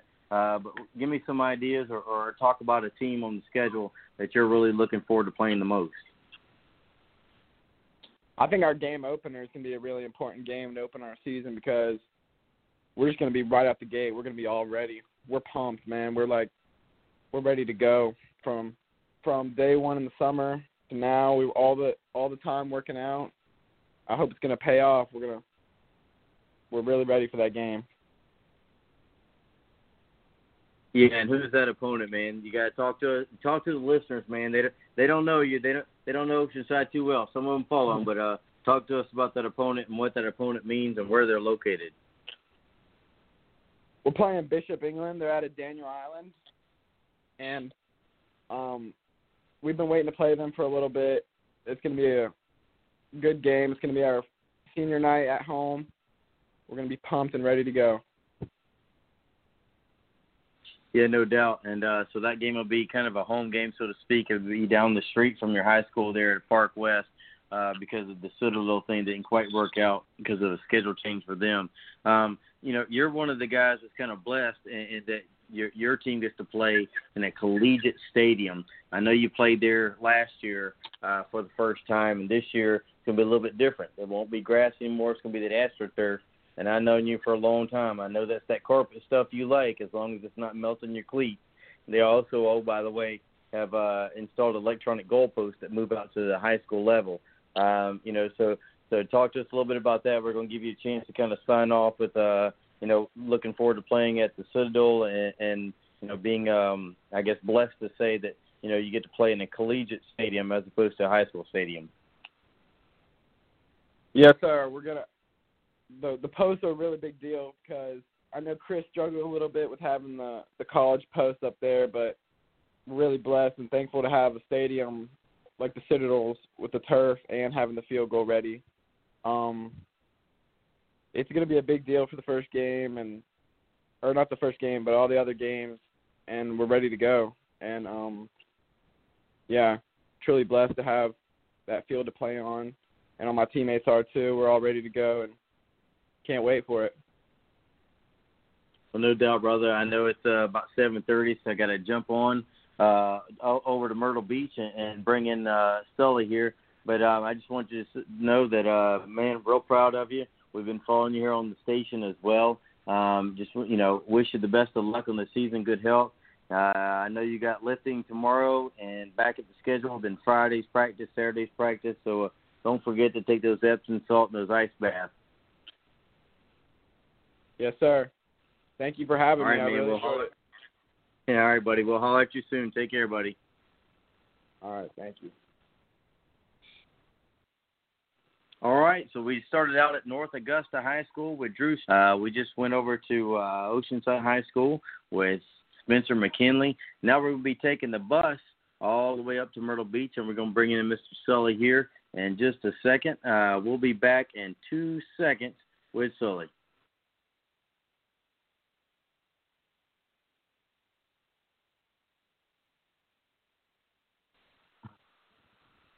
All right, man. How you doing, bud? Hey man, I'm good. Sorry about that. I had to grab a swallow of Gatorade. Throat runs a little dry after going for about an hour and a half straight. So, uh, you know, talk to us. Uh, introduce yourself to all the listeners. Uh, your name, where you go to school, your height, your weight. You want to talk about your PRs and stuff like that? Let's hear them, buddy. So my name's Sullivan Harden. I go to Myrtle Beach High School. Um, I'm 6'1", 185 pounds. I actually got height and weight today. And basically right now, I'm just looking forward to the rest of the season, seeing how it's going to play out, and looking forward to seeing where the next level, hopefully, if I make it there, is where it's going to take me. Now I've seen some some of your stuff on social media, and actually hit you up right after the uh, Kohl's competition up in Tennessee because you know we pulled up in park, and all of a sudden there's this SUV in front of us with the Myrtle Beach Pirate sticker on the back, and I said this can only be one guy. So I hit you up on Actually- Twitter right after that. Do you remember that? Yeah, I remember that, but that wasn't me though. That's funny. Oh, that wasn't okay. So um, No, So, yeah, it was the it was the kicker behind me. oh, it's the guy behind you. Okay. All right. Well, Yeah. which one of you is it that's hitting these uh long ball corkscrew punts? Is that you or him? Uh, that's me, sir. I thought so because there there's some nice line drives that you know most of the kicking instructors say if you can hit Yeah. those screw balls, those perfect spiral screws that look like they're going left, they kind of take that little hook. It's almost impossible for the returner to get a good feel on it. So they kind of get a little nervous, and a lot of times they let it go. It's a very unique skill, and it has to do with a perfect drop and strike. And so my next question is, how have you been able to master that? Uh, all it is is repetition. Just like you said, that perfect drop is everyone what everyone say is the most important part of kicking. So really, I've never had a legitimate coach throughout it. So it's always just been me through the side. But recently, I've been kicking a lot with a guy named Dan Orner. Great coach. He's really kind of got me in form for where I need to be throughout this next season. But yeah, just like I said before, I'd say repetition and just really getting out in the field and working as much as possible without overworking yourself. Oh yeah, I hear you, and and, and I like Dan a lot. I was just texting with him earlier. Um, Yeah. Actually, in Charleston a couple of weeks ago, I was kind of thinking some of you guys might have made it down to see him, but it was kind of that weekend where it was storming Mhm. every day, and then Yes, um, sir. a couple of guys I trained, we drive up. We're going to drive up every Monday. They're getting an excuse from varsity practice because they're going to do that live hold snap kick with Dan uh, on Monday afternoon. And um, you know, he's he's a great guy. He's got a heck of a resume, as you know. Um, Mhm. So and now, uh, also too. So I know you have a teammate there at Myrtle Beach that's headed to the University of North Carolina. Is that one of the schools Yes, that you were looking at? Uh, absolutely. First, he actually introduced me to some of the coaches at North Carolina, and right now it's definitely one of the top schools I'm looking at. But just like I said, I'm really keeping my options open, seeing what program's going to fit best for me, and see which program I'm going to be able to get in there quickly, and hopefully get some playing time and show them that I'm the guy for the job. Well, I've seen some of your practice kicks. I, I, I you do some of the things that I warm up guys with, where we're you know kind of lined up on the side, either at the corner of the goal line uh, and kicking it through, or either kicking it you know down the line at the upright. Uh, Yes, so give me some of your PRs. I've seen the punts. Give me some of your PRs on the kickoff and field goal. Uh, kickoff. I feel like I've hit a few through the uprights, but basically this year I'm really focusing on more hang time other than putting them through the uprights. Of course, I want the back of the end zone, but right now I'd say probably about a, a clean four second hang time. It's about 70 yards, I'd say. That's what I'm really focusing on because at the next level, it's all not just a line drive ball. It's more of a let your guys get down there because at the next level they can run it out. So I'd say about a 70 yard kickoff with the four hang. Uh, field goal. I hit a 58 yesterday live in practice with the snap hold and blockers and everything. So that's looking pretty good. And punt, I hit a 65 yard ball in a game for punt against North Myrtle last year. And it's only looking better uh, in my hang. That was probably a little redeeming for you because I know the punter for North uh, Myrtle Beach, and that's Zane. You know, and he's a Yeah. he's a great kicker in his own right. So uh, Mhm. I'm sure that made you feel really good hitting that type of because that's kind of his his claim to fame. I know he's a kicker, but you know the punting is kind of what's giving him the opportunity at the next level. But um, you know, it- so that's probably an awesome feeling getting that in that game. But um, you know, so I know you guys have your own uh, routine. I, I work with kickers, uh, as you know. Um, you know, talk to us a little bit about you know your your routine, your planning. You know, what's your week like there at practice? Uh, basically, I'll just walk you through today. So, go to school. Fourth block, we have weightlifting. So, we all go down to the field house, change out, get out there, work out, get everything done we need to, whether it's stretching, athletic tape, all that. Get out there to the field. I get out there. I'm not even just saying this to be funny, but like literally, me and my quarterback are the first ones out there. Because the quarterback now, or the second quarterback us, is actually the long snapper for me. So we get out there, snap some balls. I get loose before practice, then we just throw around a little bit. Uh, then after the whole team stretches together, I get out there, do uh, probably about two or three one steps, or I meant no steps, and then uh, same thing for one steps, and then uh, three like full steps basically, probably about three or four, and then we're getting into team extra point field goal. And Coach Wilson does a great job. Like I really enjoy him moving me back because like yeah it's fun to hit the same extra point but when you get back in the 40s and the 50s and like i'm trying to tip 60 now it, it's really fun to be able to see what i can do and all my hard work pay off in front of everyone like that Yeah, I know from experience. So you guys have that wonderful AstroTurf and that big, beautiful stadium there. Uh, you know, when you on Friday afternoon. Now, I I don't know Mickey obviously like you do. Uh, does he ever come up to you before a game after you do your your one steps and your warm up, uh, and just say, hey, what do I need? Meaning the line of scrimmage. Is that is that something you guys discuss on Friday afternoon after you take your warm up, and you just kind of give Mm. him a number and say, you know, coach, give me the 30 yard line. That's a 47 yard field goal. Is that do you guys ever have that type of conversation? Not really, because last year, like, it wasn't really like that. Because I'm pretty sure you've heard of our quarterback Luke Doty, number one dual Oh, threat yeah. in the country last year. So we really didn't. My kicking stats weren't really as high as they could have been. Not complaining. Super blessed to have the athletes we did last year.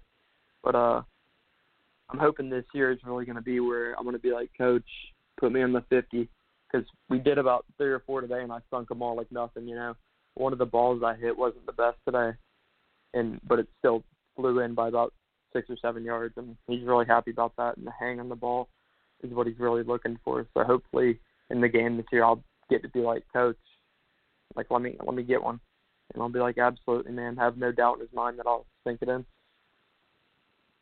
Well, I'll tell you that's the best advice I can give you is uh you got to project that confidence to your coach. I've seen coaches before say, you know, look at a kicker at a certain yard line and say, "You got this," and all they got to do is that little flinch of hesitation, and the coach will say no.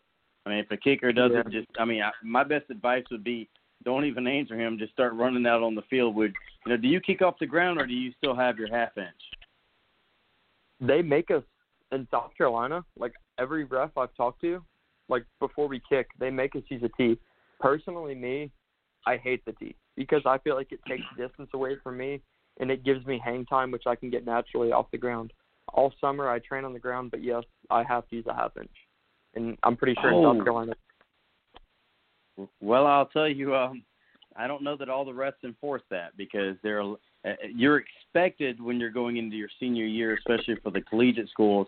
A lot of them want to see you kicking off the ground. They want to see that you can master that plant foot just past the ball, and also, like you Mhm. said, get that ball up because you know, like I'm sure you probably practice with a net in front of you. I push a net about five yards in front of a guy. I know the line of scrimmage is seven, but in case there's any push, and plus you got guys up. So when you're kicking it off the ground, you've got to get that ball up, and I think that's what they're looking for. But honestly, brother, I mean that might be something we have to look at because I've had guys who use um, the half inch. Uh, Chris Haynes actually used a one inch last year. He just felt more comfortable with it and scored almost 100 points. But you know, it, it, it's a personal thing. But you know, Spencer this year I know is going for his half inch on long field goals, extra points in the shorts. He's planning to go off the ground. So you know, we'll we'll definitely see that. I need to look into that because I didn't know there was a certain rule that you had to use a block. But um, you know, if you feel more comfortable without it, I'll definitely look into it and uh, I'll get back to you about that. Yeah, honestly, Um, I prefer off the ground. All summer, I grind off the ground, whether it's with Dan, whether it's my father, like just going out there and just grinding off the ground. I prefer that. I feel like I can get way more control on the ball, hit a cleaner ball, and get more air under it. But I guess every time I run up to kick, all you hear is tee down, tee down, and I don't know exactly what that means, but I'm gonna assume that that means I gotta toss one down. You know? yeah, you know, and, and the tee is actually what you kick off with. That's actually a block that you kick the field goal. So I always joke when laugh when they say that. But um, you know, and, and the other thing is, I'll tell you, and, and you can ask Dan because Dan and I talked about this in Charleston a couple of weeks ago. Is a lot of the kickoff block, whether it's a half inch or whatever, a lot of it has to do with your holder having a target and not necessarily you. Because if you're not your field because of the turf, but a lot of the the grass fields, really it's not a terrible lot of difference having a half inch and being on the ground because of the grass Yeah, I level. know what you're saying. you know, You're blessed to have such a great field and and facility there. You know, you're you're you're one of the few that get that uh, nice, beautiful AstroTurf that I've actually been on a few times. So, but uh, yeah, well, I tell you what, man. Uh, I know. Looking forward to this season. Um, I know you guys have lofty goals. You've been you've got state titles up there. You've been in state championships. I know you're a team guy. You're a family guy. I get all that. That's no disrespect to anybody who puts on the uniform or represents it. Uh, my next question is about you, though. Now, what are some of your goals for this season? Your personal goals. personal goals I'd have to say was go out and be better than last year. I'm not saying I did bad last year, but like my stats, like punting, I had I think I was like 38 or 39 yards on each ball. Like whether I hit an end over end punt or like a absolute corkscrew spiral like you were talking about, like I'm posting, like it's going probably 50 yards. Pretty good ball. 60 if I'm hitting it great, and probably at least 40 if I'm hitting it back. You know what I'm saying? So punt, I'm just gonna say be more consistent with the better balls I hit. Field goal, I missed one last year. That was in Wilson. I'm not gonna say I slipped. There was a bad hold or anything. I'm gonna put that completely on myself. It was my fault.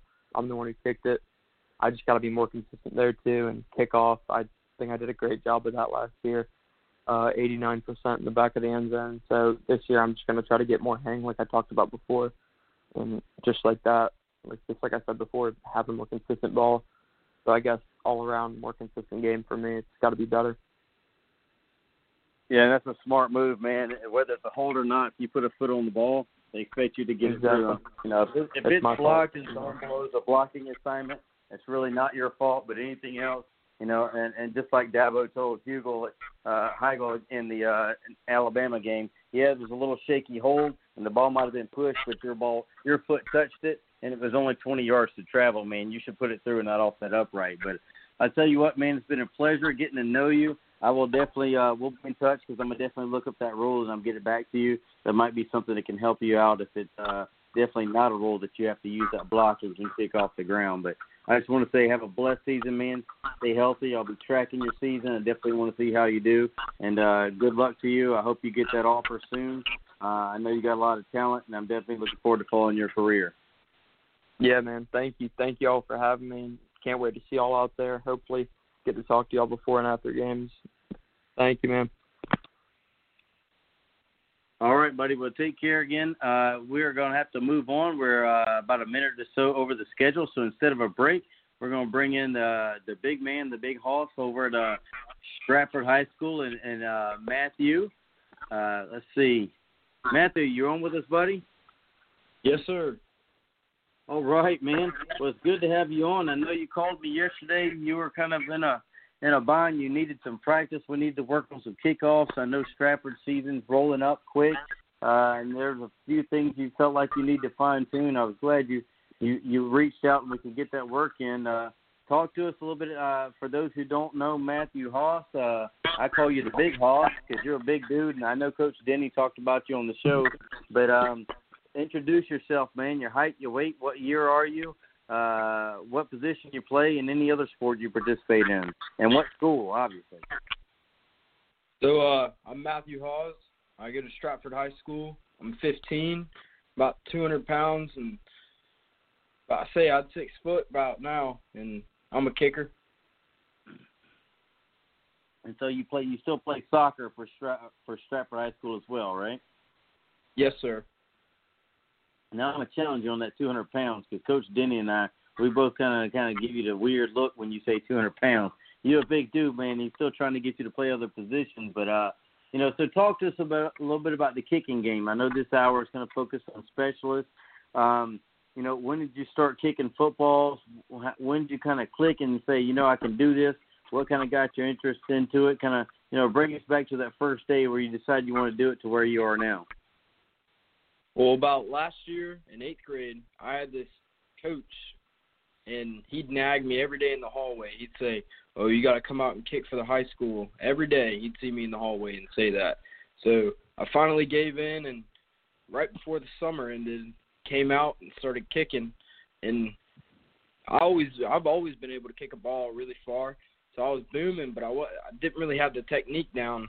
But last summer, whenever I, I did I didn't end up playing, but I sure did get into it. And this year, I'm really into it. I'm all in now.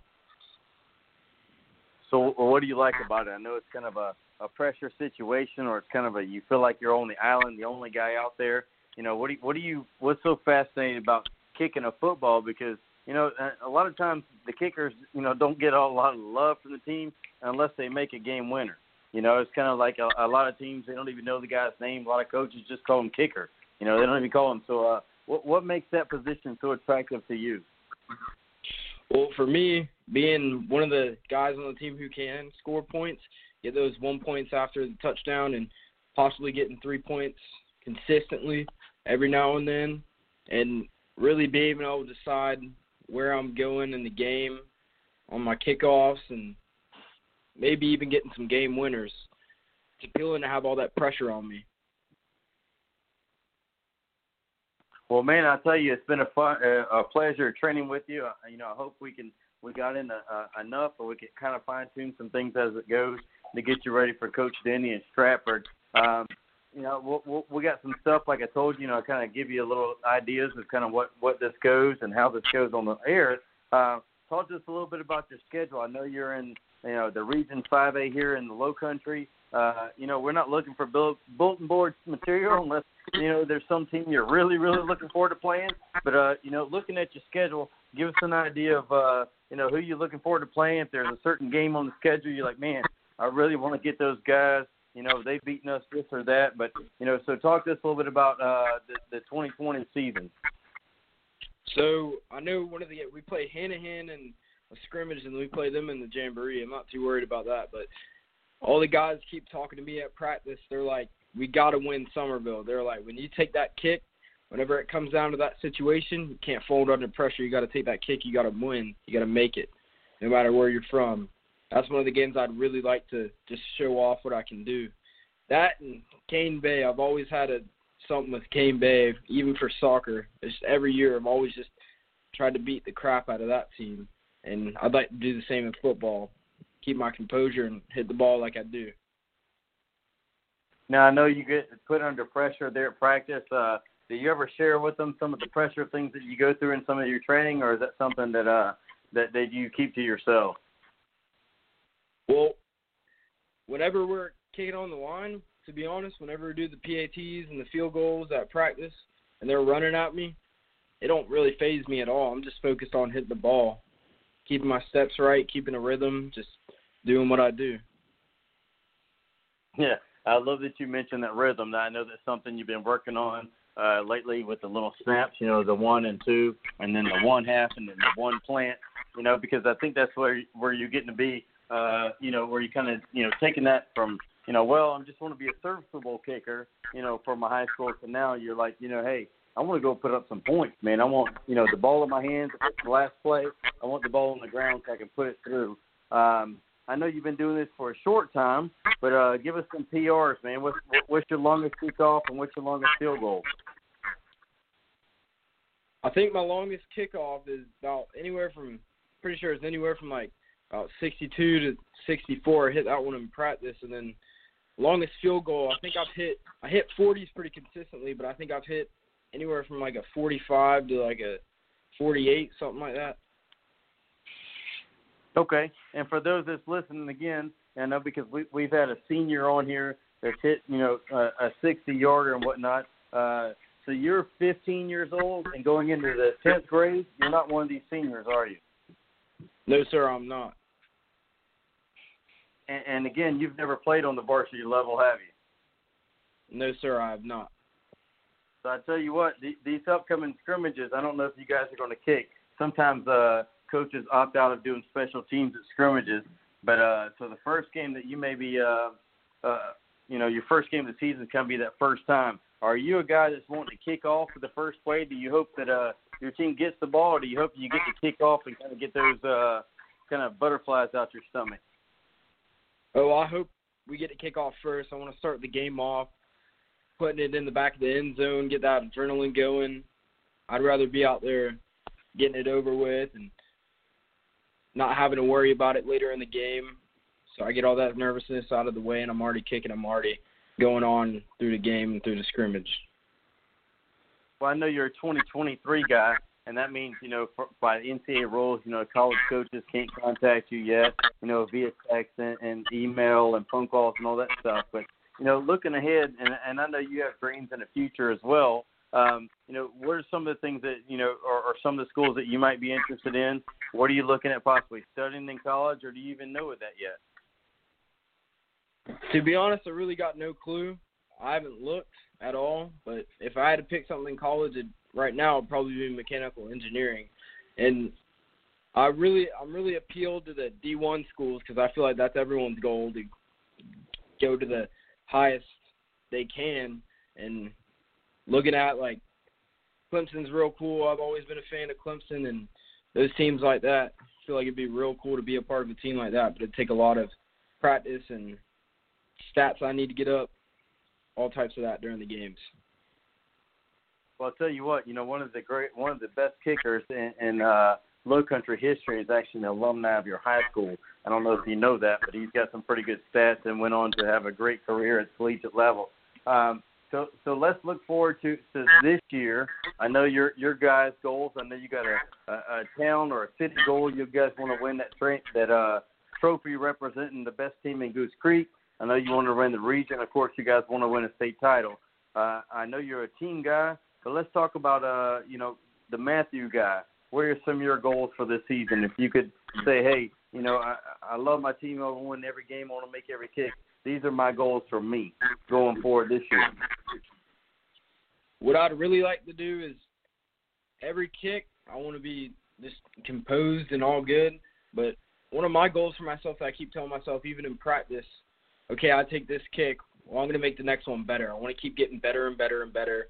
Even over a short period of time, I just want to keep getting better with my kicks and everything I'm doing, especially when it comes into game time, comes into play in a serious situation. I hear it, man, and I know you guys, like you said, you're looking forward to it. You guys are in a very important region, Low Country. It's kind of the Friday night lights are kind of centered around your region. You know, the Stratfords, the Goose Creeks, as well as the, you know, the Summervilles and the Fort Dorchesters and stuff like that. But um, you know, I tell you, man, I really appreciate you giving us the time to come on the show. Uh, been a pleasure training you, man, getting to know you. Uh, I know you got a lot of uh, football ahead of you. You know, for for you to come out and have three years left instead of one year, or just kind of taking it up as a hobby. I know this is something you like and put a lot of pressure on yourself. Um, you know, and, and I'll say this for anybody that's listening. Yesterday, the young man got up and ran a couple of miles before school, went to school, went to football practice, then texted me and said, "Coach, I really need to work on my kickoffs. Can you meet me?" And uh, we we certainly did that for an hour. We worked on field goal stuff too. Uh, man, I, I love your heart. I love your uh, competitiveness, and I love your drive. Uh, just keep doing what you're doing. Looking forward to following, uh, you know, you personally, but all the guys at Stratford, Coach Denny. Uh, wishing you guys the best season, and I definitely will see you probably uh, Friday or, or this weekend. Yes, sir. I appreciate it. Thank you for having me on. Yeah, man. You take care, and uh, I'll talk to you soon. All right. Appreciate it.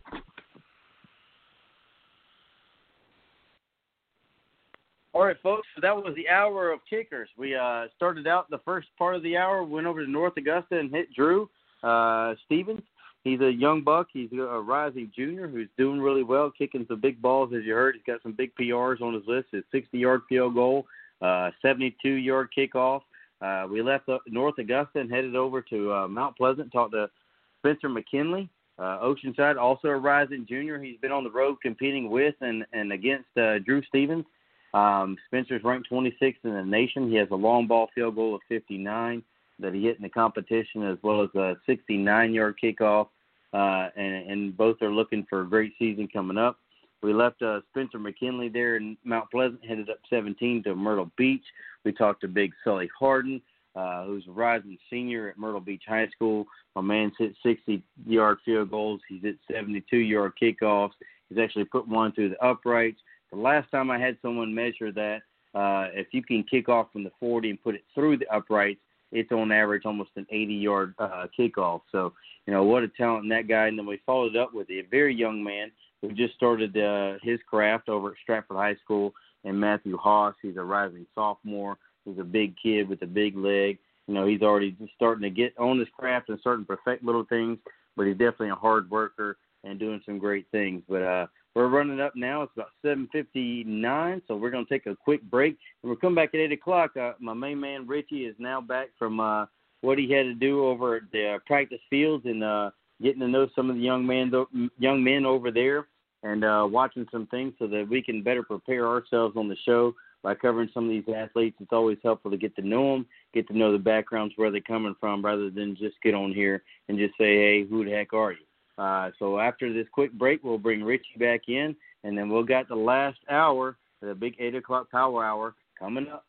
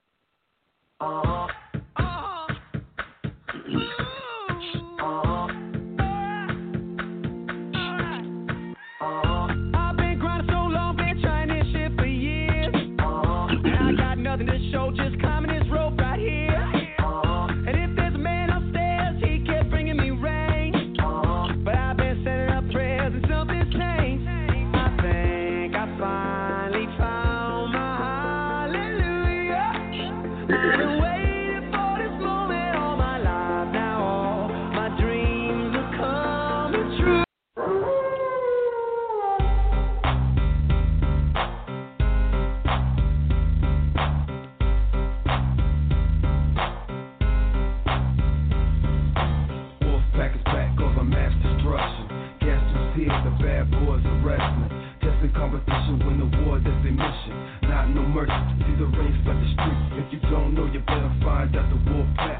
It'll prove a point, number one, to believe that you don't wanna tussle with them. I'll be here for them, coming to ring with them, you're never walking out again.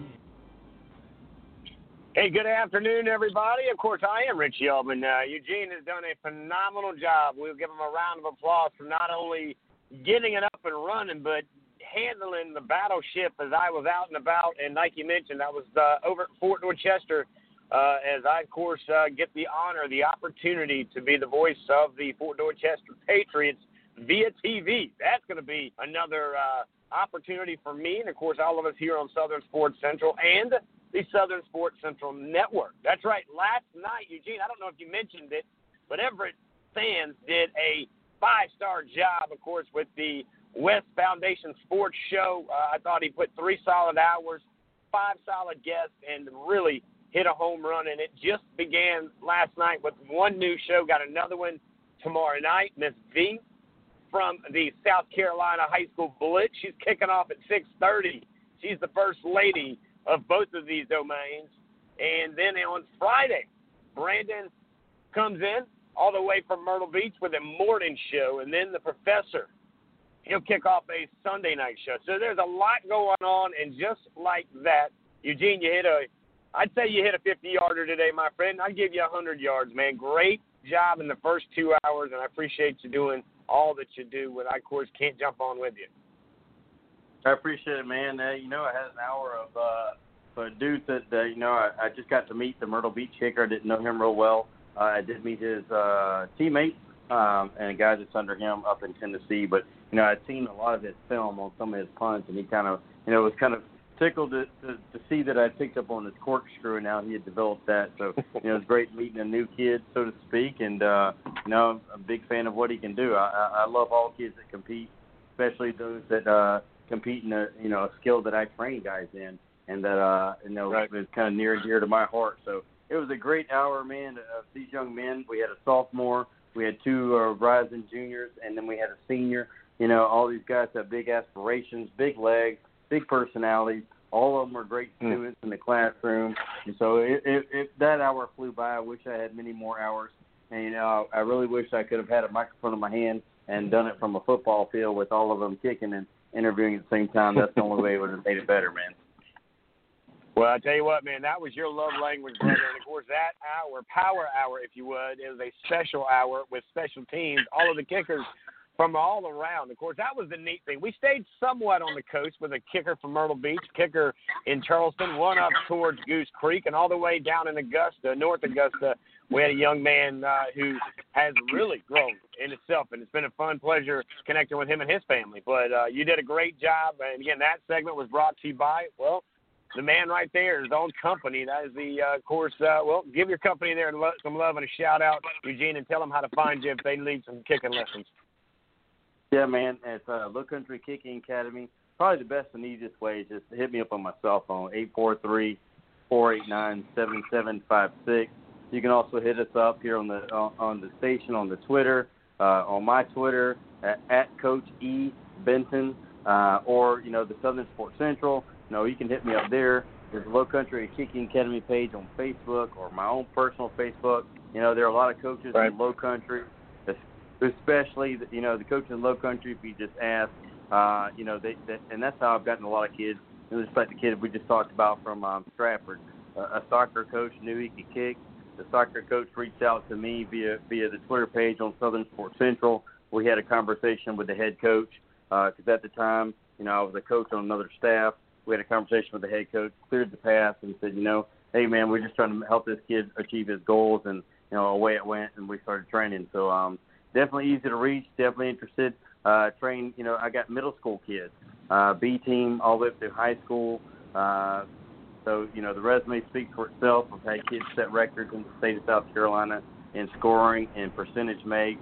We got kids that are ranked as high as two in the nation, 26th in the nation right now, 13th in the nation, and I, you know, and I train all facets.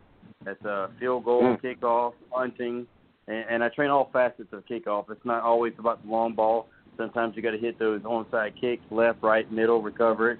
You got to hit those squibs, you know. But of course, you're, you're expected to, uh, if you're a kicker, you know, to put it between uh, the pipes and over that crossbar. So definitely work on that as well.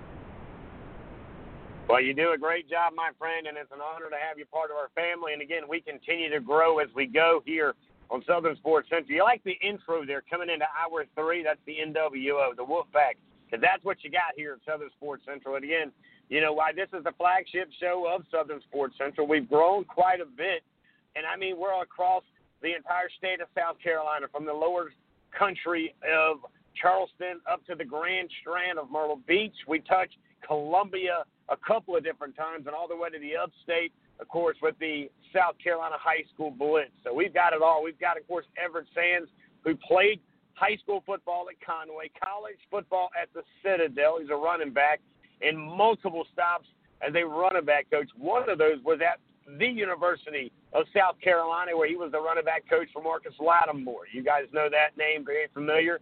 Well, he did that. He also was at NC State, University of Texas San Antonio, Coastal, just to name a few. So to have him bring on a show, now again, we all bring something different to the table.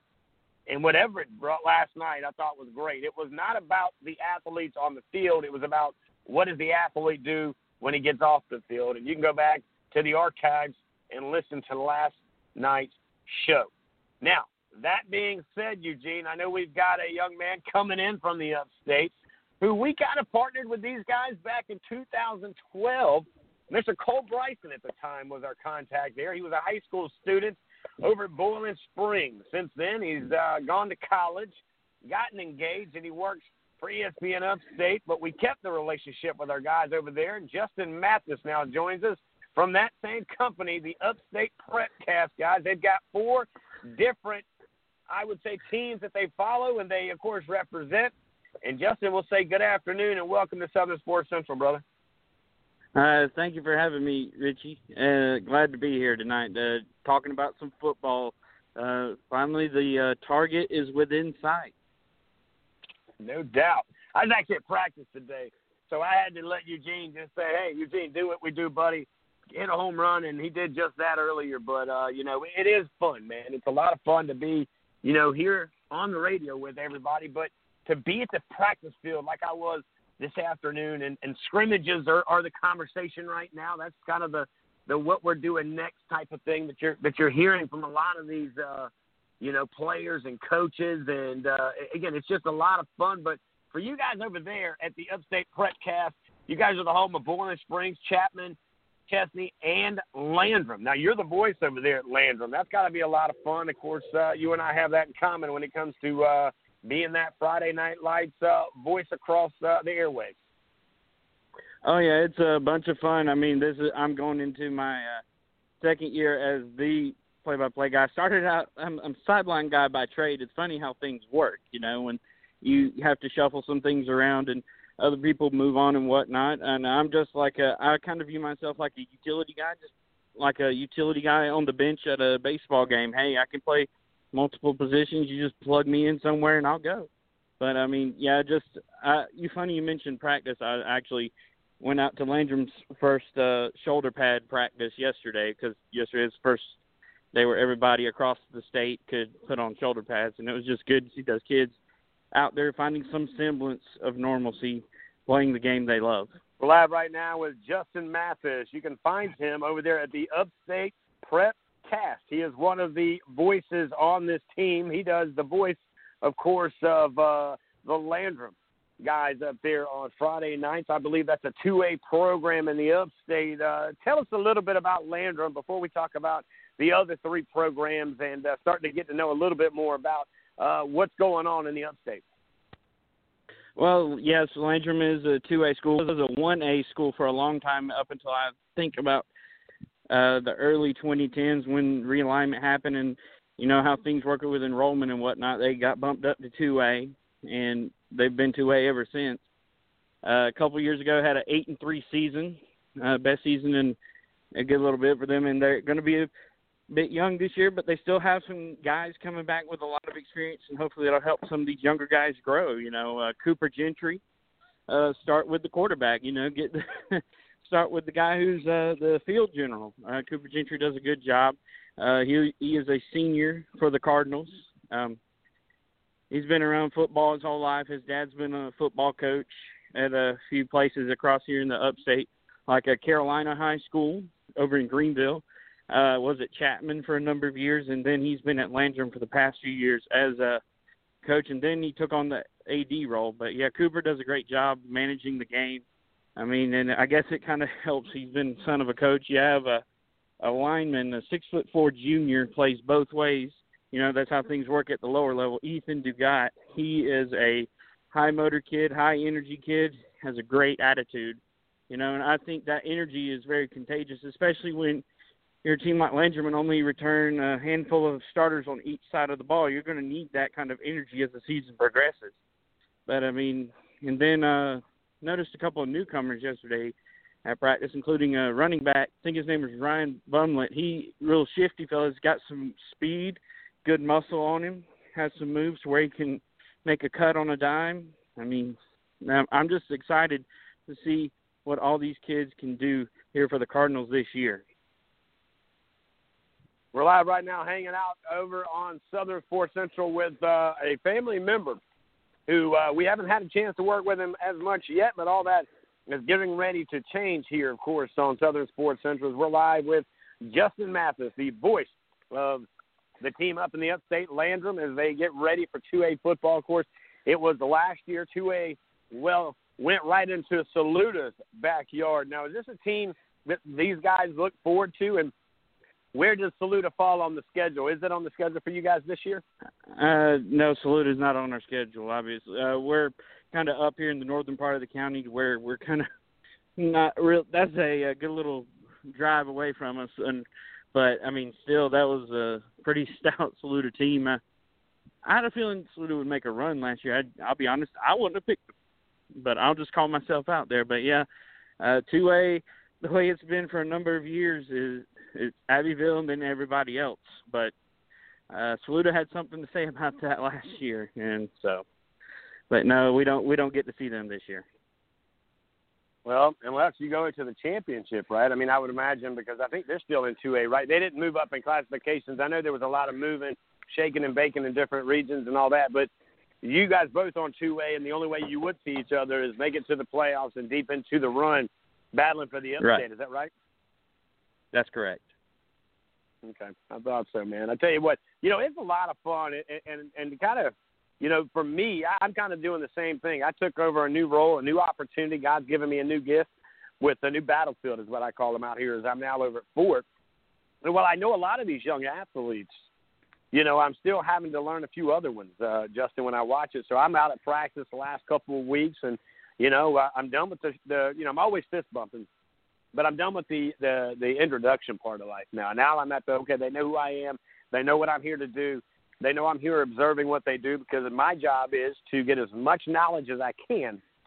Because on Friday night, the worst noise you hear is silence, right? I mean, what you Yep. and I do, if there is is dead space, that's that's a bad thing. That's like missing a block or or dropping a ball in the end zone for us. I mean, that doesn't happen. Shouldn't happen. You know, overrunning the No, quarterback. it shouldn't that type of happen. Stuff. So, when you look at it, man, and, and I say it a lot of times, and the, the the preparedness that you and I do, and again, we talked about this earlier as we were kind of just catching up a little bit. It starts for you and me on Saturday night. It doesn't start on Friday afternoon. It doesn't start when we get into the press box. No, this thing is a preparedness and always a moving target because we play different teams through the year. Guys come in and out on our rosters. I mean, let's think about it. I mean, the guy that could be the starting quarterback, he goes down. You got to find out who this other kid is, find out his weaknesses, his strengths, and, and, and things like that. Since you've taken over this role over at Landrum, you know, being new and a little bit young into this position, which I'm excited for you guys. And, and I'll tell you something, that's where you all start. That's where I started, was on the sideline at, at McKissick Field, following and chasing behind the legendary coach John McKissick, right, who is the winningest coach in, in, in, in the country and will go down as that. And I can tell you, they couldn't have asked to follow a better guy to train me. And he did. He would work and train me as much as any of the other guys at the studios. But what's been the biggest thing in your transition from that sideline to hitting the press box or hitting, uh, you know, the airwaves and now being that guy? You're the voice. So when you walk around that Landrum school facility in those towns, it's a different feeling than it is when you were on the sideline. Yeah, it is. The biggest adjustment for me last year uh, was just how much more frequently saying the time and score because you know normally as a sideline guy you don't have to say that a whole lot. You're just chiming in. Hey, if you see something on the field that the guys up top may not have been able to see, you know, that's you're the extra set of eyes. But now it's just kind of finding that a new type of uh, rhythm, so to speak, up there when you're the one guiding the ship through the night. You know. Mm. So, but hey, I've I'm always been one that is welcome to new challenges. So, I mean, at, when I was younger, I didn't quite appreciate that as much as I do now that I'm a little bit older and wiser. You know, graduated college and whatnot a few years ago, but I mean, that's kind of something I learned to uh be more open to when uh like when I was starting trying to break in and got was fortunate enough to uh cover North Greenville my second year in. I started in as the in studio host at North Greenville on our campus radio station. And uh that was the year Willy Korn arrived in 2010. He transferred in Mm. right before the start of the season. And then the next year, t- many people around the state may remember 2011 North Greenville makes the magical, the uh, crazy run to the NCAA Division two quarterfinals, third round, and I don't think many people would have picked that outside of our little bubble. So, but I mean, that's just I've always been have to learn to a welcome new challenges and b be ready to live on the fly if it calls for it. Yeah, no doubt about it. There's a nice fun fact for you guys who didn't know. Of course, uh, you know, we are live right now with a man who is uh well, excited to be a part of what we're doing here on Southern Sports Center. We're excited to have him in here. Of course, uh he is looking to gain and gain a lot of uh, opportunity here with us on Southern Sports Center. That is Justin Mathis. He's a Crusader. What is a Crusader? Well, it's a North Greenville mascot. And uh, I got to tell you, man, North Greenville, I, I got some buddies who went to school there. They lived in the G unit. Uh, for you guys who went to North Greenville, you know that's where they put the athletes, right there on that back area where nobody else can see them. There's a road that leads to the highway to that back door. I don't know what it's there for. All I know is that's the road, and it goes where it goes. Now there is. Uh, They've done some but it's a they've done some campus. changes since I left. So they put in like Oh. an extra four way stop around there, right across from that first road where you would come out of the uh, baseball field to go across toward the football stadium, you know. Right. So, uh, and they've had made some you know more additions in terms of dorms and everything over there. So and it's a beautiful campus. It's on the other side of Oh, PR. yeah. It's over there on the other side of Furman. You know, and, and the running joke was always, if you think it's tough here at North Greenville, let me introduce you to this co- campus called Bob Jones. I mean, you know, that was kind of always that was that was my buddy because I would come in there from Columbia, man, and I was, you know, it was a down weekend, and you know, I didn't, yeah, I'd go up to Clemson some, and all my buddies would say, hey, man, come on by, come on by the uh, the G spot or whatever, dude, and they had their own little nicknames for it. And so I would go over there, and I'm like, oh, you can't go in the dorm rooms. I mean, you know, I get it. I'm like, okay, cool.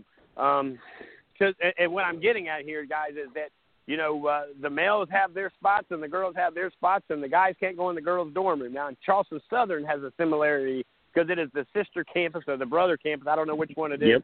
but I know they have a similarity and a connection there. One's on the beach and one's in the mountains. But I got to be honest with you, man. I, I I think what I've seen out of you, what I've seen out of Cole Bryson, what I've seen out of a couple of my buddies that have come out of this school, it has taught you guys a lot more than just a college experience. It teaches you guys the quality of life. You got to go Yep. to chapel. You have to learn certain things. There are certain things that that you don't get on a public campus, a university, if you will, that you have to have Wednesday chapel. You have to have a Bible class within the the scheduling that you're in, right? I mean, there is some things there Yep. that, that are similar to colleges like everybody else, but what was it about North Greenville to you? And, I, and I'm asking you this question because this has to do with our athletes that are listening tonight. We're so focused on Power Five. We're so focused on going and being the big baller at Bama or Clemson or wherever it is in that regime of Power Five that North Greenville offers you a lot of opportunity. And as long as you're on a football field or a baseball field or anything like that, Justin, that opportunity is just as good as if you're standing on a sideline, never seeing the field at some Power Five. So, what is it? What would you say to sell an athlete why he or she should go play athletics at North Greenville? Well, uh, I'll speak up, try and speak up for not only North Greenville but other schools at like the Division two level and whatnot. Sure. It's an opportunity to go play. Do not overlook. it. Oh, it's D two. You might, that might be the only chance you get, and if you turn it down, you know. I mean, but the thing is, you, it's an opportunity to go play. I mean, there's I saw something last night. I can't remember who posted it, but there's 60 players in the NFL that have come off of D2 rosters that made the uh, 53 man rosters in the NFL for this upcoming season that's about to start. I think tomorrow night. Mm. So just keep that in mind. You can, if you are working hard and whatnot, and you can capitalize on every opportunity, they will find you. It doesn't matter what level you play at. It's an opportunity to take that next step potentially. We're live right now with Justin Mathis. You can hear him over there with the guys at Upstate Prepcast. They do multiple games, but it's his game. It is the call that you hear that voice hanging out with you on a Friday night when the lights cut on and nobody's home because they're all in the stands, their earbuds in, listening to this young man right here. As he, of course, is the voice of Landrum, the 2A program in the upstate, right pinched up in that corner quadrum up there in the state of South Carolina. And again, there's so much we learn from us, whether it be him being the voice of Landrum or him being the voice of North Greenville we learn as we go. Who thought that we would not only have Cole Bryson? Oh, by the way, that young man graduated from North Greenville. Here's this young man graduating from North Greenville. So they're doing something big, and they're chasing their dreams. You get delivered every day. So since you've taken it, that role over there, Justin, and being the voice of Landrum, I know what it's like for me to walk through towns where I get the chance to be the voice representing multiple young men and their families and the coaching staff – because these are the voices that they hear when they log into the game or they tune on the TV or whatever it may be where they find us. You know, what is it like for you? I mean, again, kind of paint the picture of Landrum or, or that area for those who have never been there. And I'm not familiar with it, so you're going to have to paint it for me. And this is great preparation for what's coming up on Friday night. But what is what what is a small town like Landrum like? Is it a shutdown city on Friday night? And does everybody in small town USA, when you walk in the diner, is it kind of like Friday Night Lights, where everybody says, "Hey, Justin, we're gonna win tonight"? Well, well, it's a very, very tight knit community. I mean, they love uh, their sports, no matter whether it's football, basketball, or especially baseball. I mean, uh, Landrum has rich history in baseball, and they're trying to build that up with these. Uh, with a, there's a lot of tradition, and no matter where you look in other sports. But yeah, it's a very close knit town. You see a lot of people you know from church and whatnot. Uh, like where I go to church, I have a couple of students from I think Chapman, Landrum, Boiling Springs that all uh, some of, of of them attend my church, so I get to see them and some parents like on a not normally before the game, but a couple of them will come knock on the window before we go on air and just say, "Hey, we'll be listening," that kind of thing. But I try not to think about that too much because I'm just I'm here to serve the kids. I'm here to serve these communities that we're uh, privileged enough to serve here uh, with uh, Boiling Springs, Chesnee, Chapman, and Landrum. We're just very fortunate. We we do what we do as a service to them, to these uh, students, their families, the schools, the communities. You know, and so like if Aunt Molly can't listen to her grandson Bill or to her nephew Billy, who and she lives three states over and can't make it. Well, obviously, especially this year, this is a whole nother ball game. But we're there for them too. You know, we're there to provide that avenue where they can hey, pull up and hear how that their family member is doing when they don't get to see them all that often. Yeah, you're exactly right, man. Because here's the thing: there is a very strict guideline. Even in scrimmages, you have to have a ticket to get in. So if you think you're going to show up on a Saturday afternoon to maybe watching a Fort Dorchester and Sumter, it ain't happening unless you got pay per view through the fence and they don't get on you there.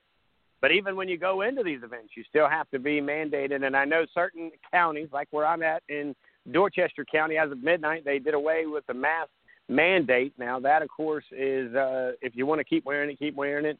I just ask that you be responsible. That's up to you, and that you do what yep. you're supposed to do. And that's whether you're drinking and driving or you're up in somebody's face within, uh, you know, the uncomfortable spot. And that, of course, again, that that doesn't change.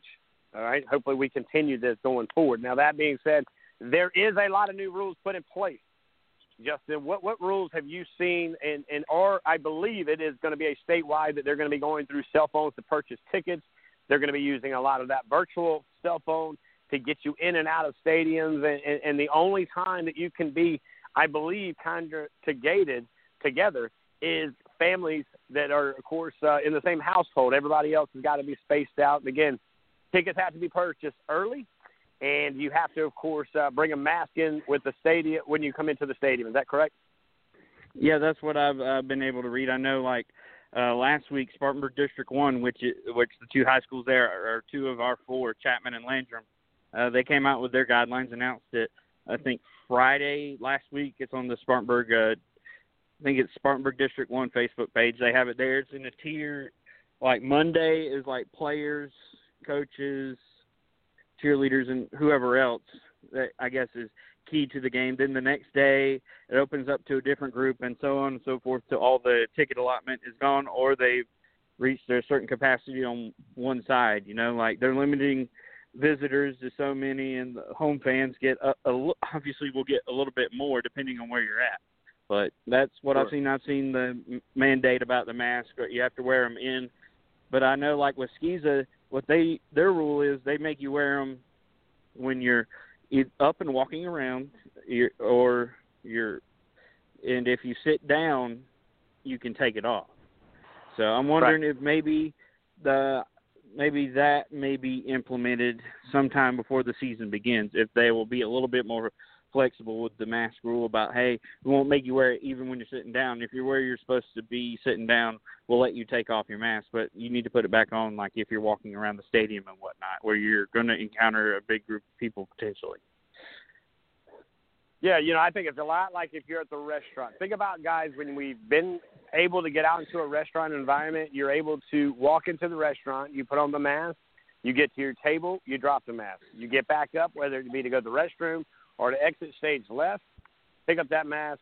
Let's do it the right way. And again, as long as we do the best that we can do, we can hopefully not hurt. Because here's the thing if we do this right, then basketball's got a chance.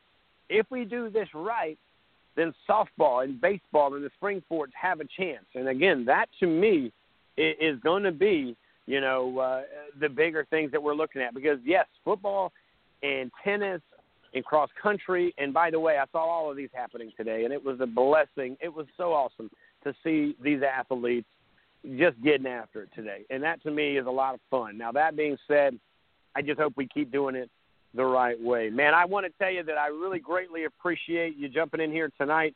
And uh, just know, number one, you're not going far because uh, next week we're going to get you in here, and I'm going to, you know, if you want to rotate with uh, your buddies over there, and of course uh, with the Upstate Prepcast, uh, depends whoever's available on uh, any given night, be it a Monday or Thursday. Let's try to get you for 20 to 15 minutes somewhere in there to kind of talk about what's going on in the upstate. You guys can help us with the four schools that you guys are focused on and uh, we'll just keep having a little bit of fun, man. But uh, congratulations on another year ahead of you, and uh, let's compare notes throughout the year, man. Let's help each other get better. How about it? Yes, sir. Sounds like a plan, Richie. Thank you for the time.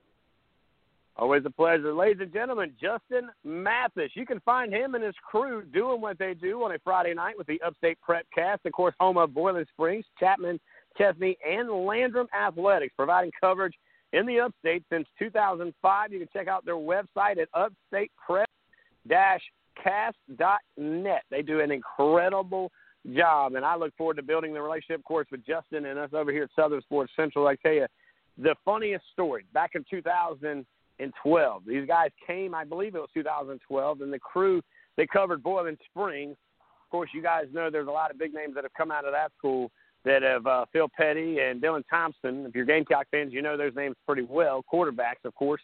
Uh, they came here to Summerville, and I brought them into the studio. And of course, Cole Bryson was a sophomore, I believe, in high school at the time, and his entire crew came in, and we fed them. We put them on the radio, and then we went to the stadium, and they beat us. Talking about disrespect, man. That's like Rodney, Rodney Dangerfield come out of that gig, but nevertheless, we forgive them. Years later, we're going to take a break. We'll come back, Eugene, myself, and all those listening. We're going to wrap up 30 minutes. We got a lot to cover, Eugene. So ice down those pipes, brother. We're coming back. We're talking football right after this.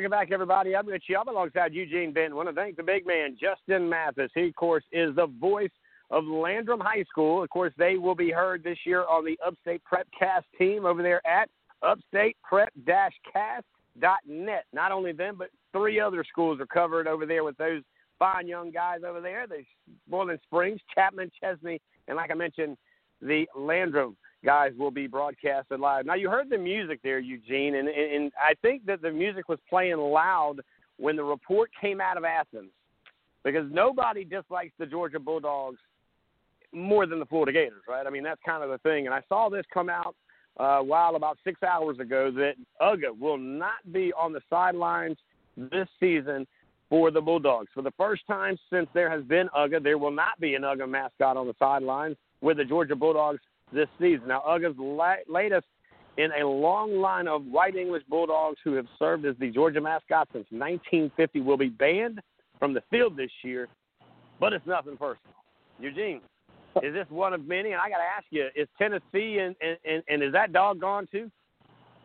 Old Smokey, I doubt it. I really doubt Tennessee's going to keep Old Smokey from the field. But you know what? Boo hoo for Georgia. They won't allow us to bring an alligator on the field, so I don't feel sorry for them. You know, I mean, the, the dog, the, dog, Oh, the history of Georgia Bulldogs has a little uh, a negative history. I mean, for God, goodness sake, the thing bit an Auburn player one time in the arm. So uh, you know, and uh, I think him and Ralphie Buffalo got into it once, and him and Bevo, uh, the Texas Longhorn, got into it once. So you know, perhaps uh, they should uh, just keep the old guy, you know, at home, keep him safe at home.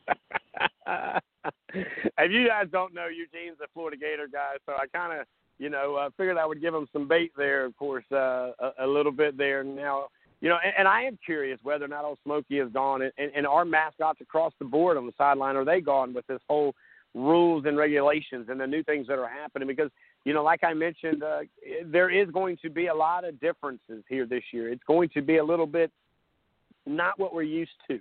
I don't like to say normal. I like to say not what we're used to. You to do is this: before you leave, know the rules. Before you show up, respect the rules. When you get there, follow the rules. It's just that simple. No, nobody wants to do what's different. It's uncomfortable, right? It's it's uncomfortable. You remember wearing a seatbelt? Well, yeah, you do because you've been doing it for so long. But they are those of us who, at one time, it used to not be a rule or a law, if you will, to wear a seatbelt. But now you got to wear one, and if you get caught without one, you get a you get a ticket. But there was a time, I ain't gonna say many moons ago, Eugene, but a, a, a few years back, dated back, that we didn't have to wear seatbelts. Remember? I mean, that was that was kind of the thing. I remember standing beside my grandfather in a GTE hat. It was my dad. My dad was a big man in the GTE Corporation back in the day, and it was turned around backwards. He had an old old school Ford pickup truck. I mean, with the old gears right there in the count, whatever. I'm not a big gearhead, so I don't know the whole lingo, guys. I remember not having a seatbelt on, nor sitting in a seat, nor sitting in a car seat. I remember standing beside old guy there with my arm on his shoulders, and we were cruising down beachfront property up in Myrtle Beach, going where we were going. Now there's different things in place. There's different rules in place. That's just the way it works schools have to make certain things, Eugene. I don't know if you knew this or not, but they to make this thing happen, you know, they're having to space these kids out. They're having to put them on multiple means of transportation. Okay, this is not something that that that, that is going to be easy. It might be more comfortable because now you're not going to be on top of each other on the bus. But there's a lot of things that are happening to take place just to get these things going. And I, hey, look, I give everybody who's getting it done a tip of the cap. I give everybody who's putting in that work a thank you very much. It again, it is a full fledged operation, and I can't wait to see the success. And I'm going to speak it into existence, Eugene, because I think it's going to be a successful season. I think we're going to play our seven games. And by the way, not everybody's playing seven games. Coach Smitty was on with uh, Everette Sands last night on his show, and he said, I'm only playing five. I'm not even putting the other two games because they don't count. So I'll just keep my kids uh, back, and then we'll go into the playoffs with a couple of weeks off. We'll just practice. No, that's their prerogative. I wonder, Eugene, how many coaches are going to do that, though. That's not a bad thing because you think of the injuries, and, and you see NFL and colleges, more NFL does this than not, but you know, right before the end of the season. They've already clinched a spot in the playoffs. Just go play. My thing is, he must be going ahead and expecting to be in the playoffs. Yeah, and he's a smart guy, man. He's well educated. Maybe it's a uh, strategery type of move that he's playing, you know, and just hold those guys back. That he didn't want to, you know, expose them to anything. He doesn't want to expose them to injury or illness or anything like that. So, uh, like you said, it's his prerogative. I think he's, you know, going to do what he's got to do for the best of his team. You know, and he he actually, from what I saw heading into the preseason, he had a pretty good team coming back. So he might feel pretty good about that uh, playoff. But then those other two games, they don't mean anything to his playoffs. So he's going to focus on the games he's got to win, those must-win games, and that's five games on the schedule to get to that playoff. And then from there, you know, it's off to the run-ins to that state title. So, you know, kudos to him. He's making the decision that he feels the best for his team. You know, and uh, they'll go out play the games on the schedule. Hopefully, win them all and uh, win them all in the playoffs. Yeah, and that's the thing. And again, I understand. You know, my only thought process was, and I'm going to play devil's advocate, was well, you might not have, you know, you might not want to play your seniors, maybe your juniors, maybe you got some guys who normally wouldn't play. Maybe that's the time to get them in to let them play. So that's kind of my thought process. Not to mention, while I get there's a lot of positive of not playing, there is a concern of not say rust, but definitely sharpness, right? That's one thing you get consistently when you're working out, when you're getting after it, and those things are happening. It becomes a routine. They always say if you do something more than 20 times, it becomes a habit. That's not always good. It's not always bad. It just depends what you're doing 20 times, whether it's good or bad. Eugene. So we'll, we'll wait and kind of see what happens. Now, remember, uh, we're not that far away from kickoff from the season, man. I mean, I can tell you that I'll be in week one. Uh, is it September 27th, Friday night? You can catch me over at Ashley Ridge uh, as uh, the fort, and I head over there to play the Swamp Foxes. We had one of their big men in Hampton Smith uh, on um, on Sunday night. He did a great job. We actually had a defensive back in here actually uh, Mr. Levine came in uh, for for Dorchester. I thought that was pretty neat to have an offense and a defensive guy from two guys that'll see each other in week one. They're both class of 2021, and uh, you, you know you just kind of it's it's beginning a little bit more and more like I think this is going to happen. And you saw the report that we put out. Uh, I believe it was yesterday, where uh, no reports came out of uh, of these players. I guess is what it was saying, Eugene. I know you're big into these stats and you're big into these headlines, so I'm sure when I shared that one, you probably read it pretty quickly and uh, kind of high fived yourself, huh? Yeah, you know, I did, and, and that's the thing is, you know, that, but but going back to the rust, um, you know, that was something that that Reginald and I talked about uh, with the Navy game. Those guys up until that game against BYU had been uh, forbade from any contact uh, in practice. So their very first game was full contact, and you saw so many times, especially on defense, some busted coverages. Uh, he and I counted, I think it was four plays, four touchdown plays, where a receiver mm-hmm. was standing alone in the end zone with no defender around him.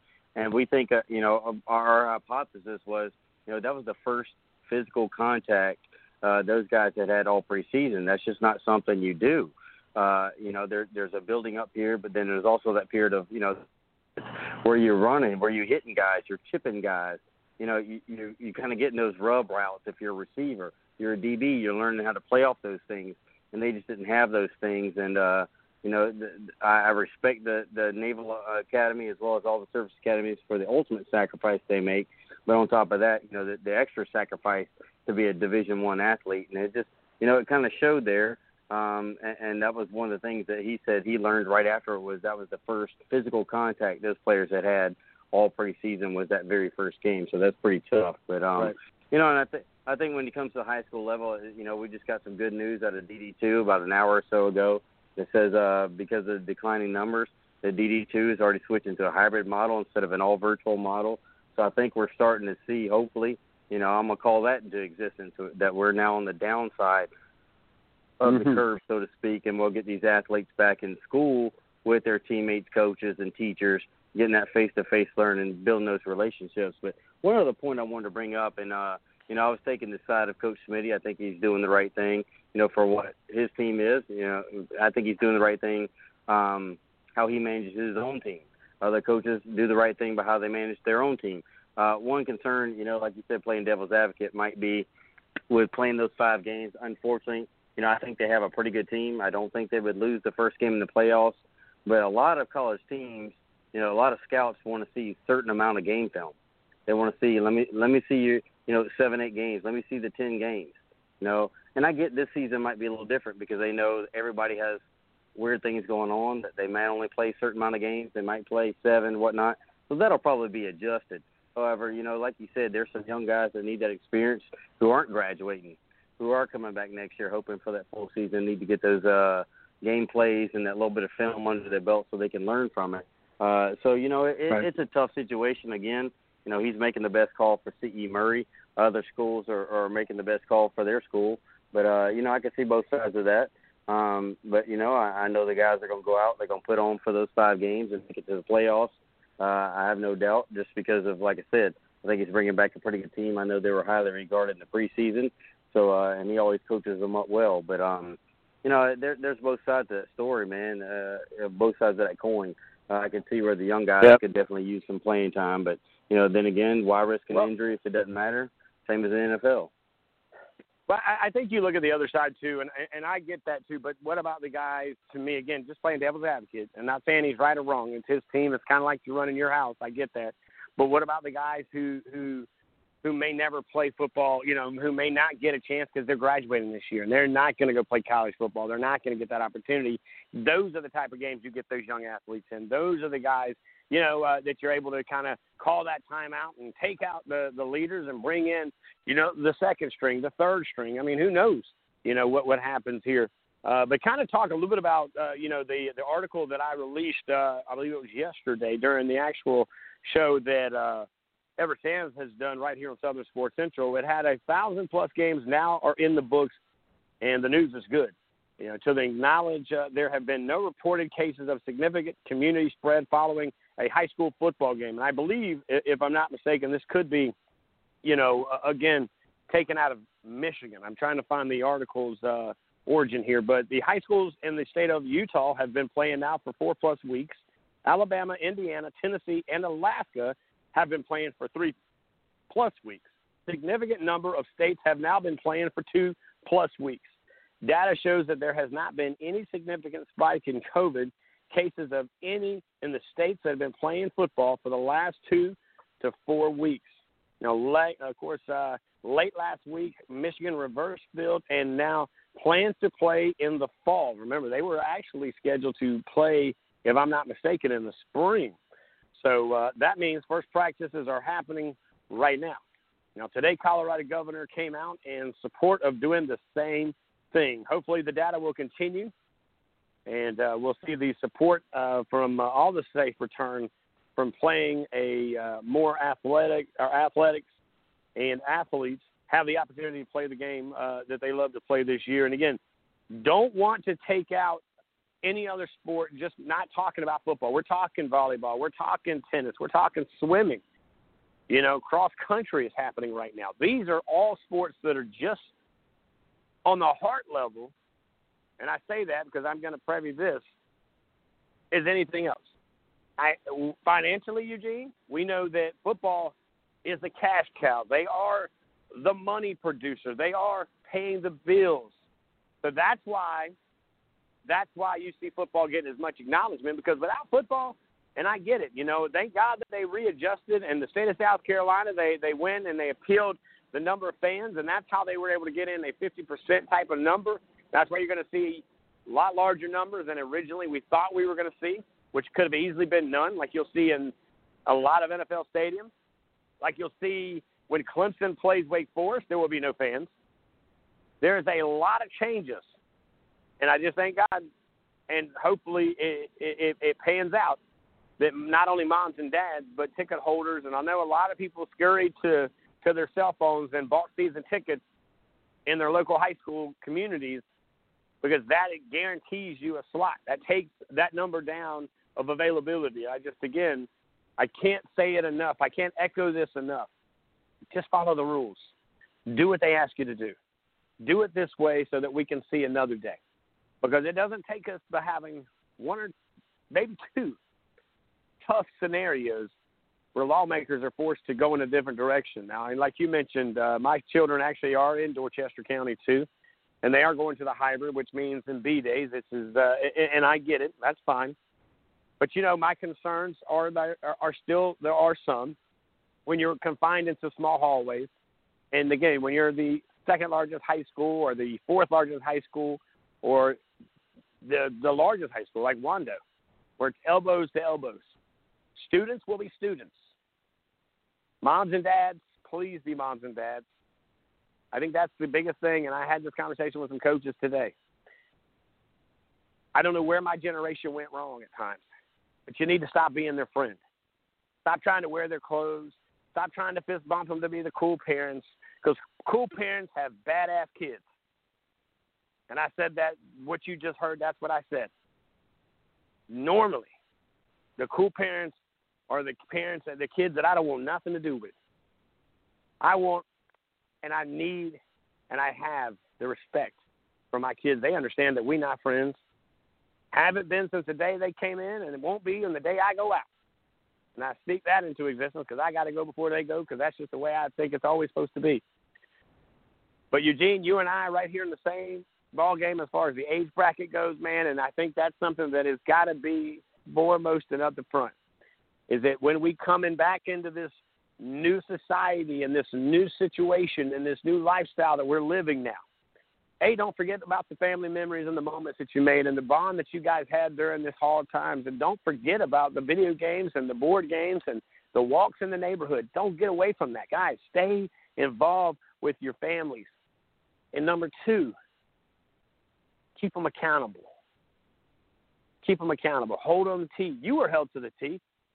We were all held to the T. My neighbors used to beat me. Man, my neighbors' neighbors used to beat me. Man, my mailman used to swing by the house, I swear, just to beat me. Because that's how we were raised.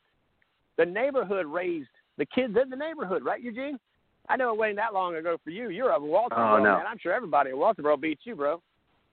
Well, I'm telling you, the worst one you ever got was the bus driver. Because uh, if the bus driver ever pulled over and pedaled you behind, then told your mama then you got paddled by your mama, and then for me it was my mama, and then the worst one came. The worst one came, and that's when you had to go across the street to your grandma's house, and she used to sit at the table, and she used to sit there and sip her coffee, and you you had to sit at the table, explain what you did and why you did it, and then she had the same right. plan. Go cut me a switch, and boy, you better not bring back some little twig because you brought about a little twig, then she had to go get one. She had to go get one that was worse because then she wouldn't say anything. She'd just catch in the shower. And when that curtain rolled back, them legs started burning, man. The legs started burning, man. You don't forget that stuff. But you know, and I told my daughter, as you know, my daughter came home last night, and I told her.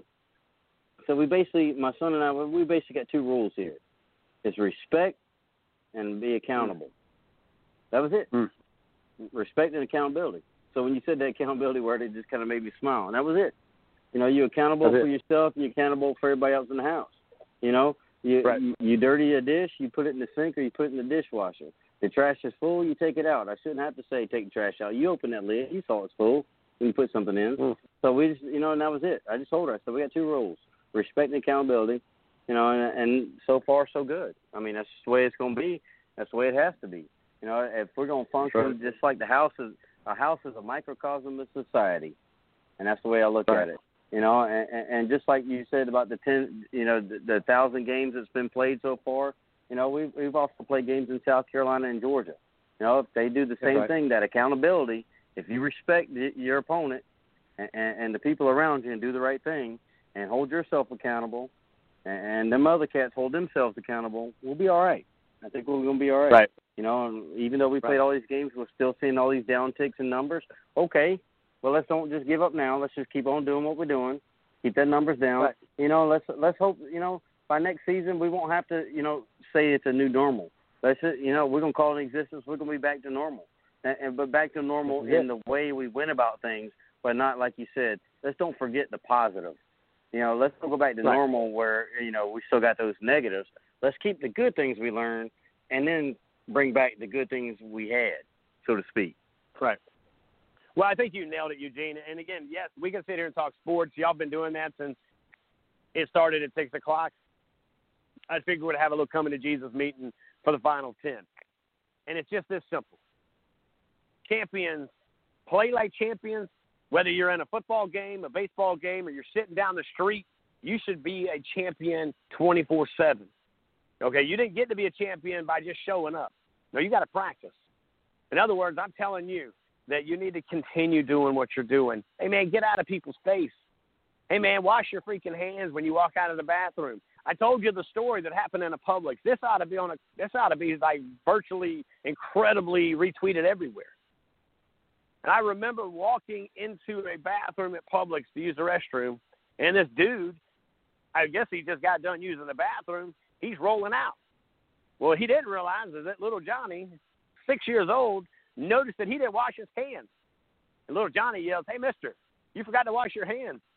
Now I know that guy didn't go grocery shopping yet, but he sure did make a beeline to the cart with a red face. I mean, red like Applebee's sign type of red face. It was, it was, it was funny to me, but it wasn't so funny as that guy. And I'm going to tell you this: you don't think right now kids ain't watching everything you can do? You know, my son, I was coming back from Myrtle Beach, went to see my parents, did the show there in Surfside, which I, man, I love doing the show back home sometimes. It's just a nice change of pace. You can smell the salt air it was just a great show. We had great guests lined up. It was just a great job overall from everything and everyone that came in. That being said, my son said, Dad, I don't know a lot, but I know I might not see everything, but I bet you I hear everything, Daddy. I said, What you mean, son? He goes, Well, what time you or, or mom or, or Mr. James, which is his stepdad, he says, When y'all say things, I hear everything you say. I just don't watch everything you do. But I do hear you. And and I think that's the key. Kids are hearing what you're saying and they're watching what you're doing, yeah. But let's just be, for example, my son plays on his little cell phone like everybody else's kid. That's that virtual society that they live in. But you don't think for one minute when his neck, by the way, these kids are all going to have the worst necks in, in, in the world of, of, of vertebrates because they're all looking down. But you don't think for one minute when, when he's not looking down, he's hearing everything we say from the car ride to wherever to whatever, he's listening. And he made that very clear to me. And I thought to myself, wow, that's pretty impactful. You know, there's a there's a song that that's played, and it reminds me a lot of my young son. You know, uh, you know, they'll say what you say, and, and, and most of the time they will do what you do, but they always hear you. So let them hear you speak positive. You know, I, I think it's important for me, you know, that I try to have conversations with my kids, and I told them this. I said, look, when you go back to school, I need you to put in your own bubble. I need you to be socially acceptable around your your your your friends and your classmates, and, and I need you to make sure that you show respect. It's not being rude when you're not up in somebody's face. It's respect, and, and just remember. But Eugene, I think you nailed it, dude. Because and, and I say this about everything in life. God is even through the bad. God is always going to show us some good. He's always going to put some positive fruit on your path. It's up to you to find it. It's up to you to use it. And it's up to you to be the difference. You know, I have multiple opportunities to run into people in multiple ways, man. And even today, I ran into a young lady, an older lady. She's in her late 60s, maybe early 70s. Her husband is in his 89th year of living on this earth. He was diagnosed 11 years with cancer. 11 years ago, he was diagnosed with cancer. The doctor said, well, you can do this or you can do that, or you can just live in because something else might grab you before the cancer ends up getting you.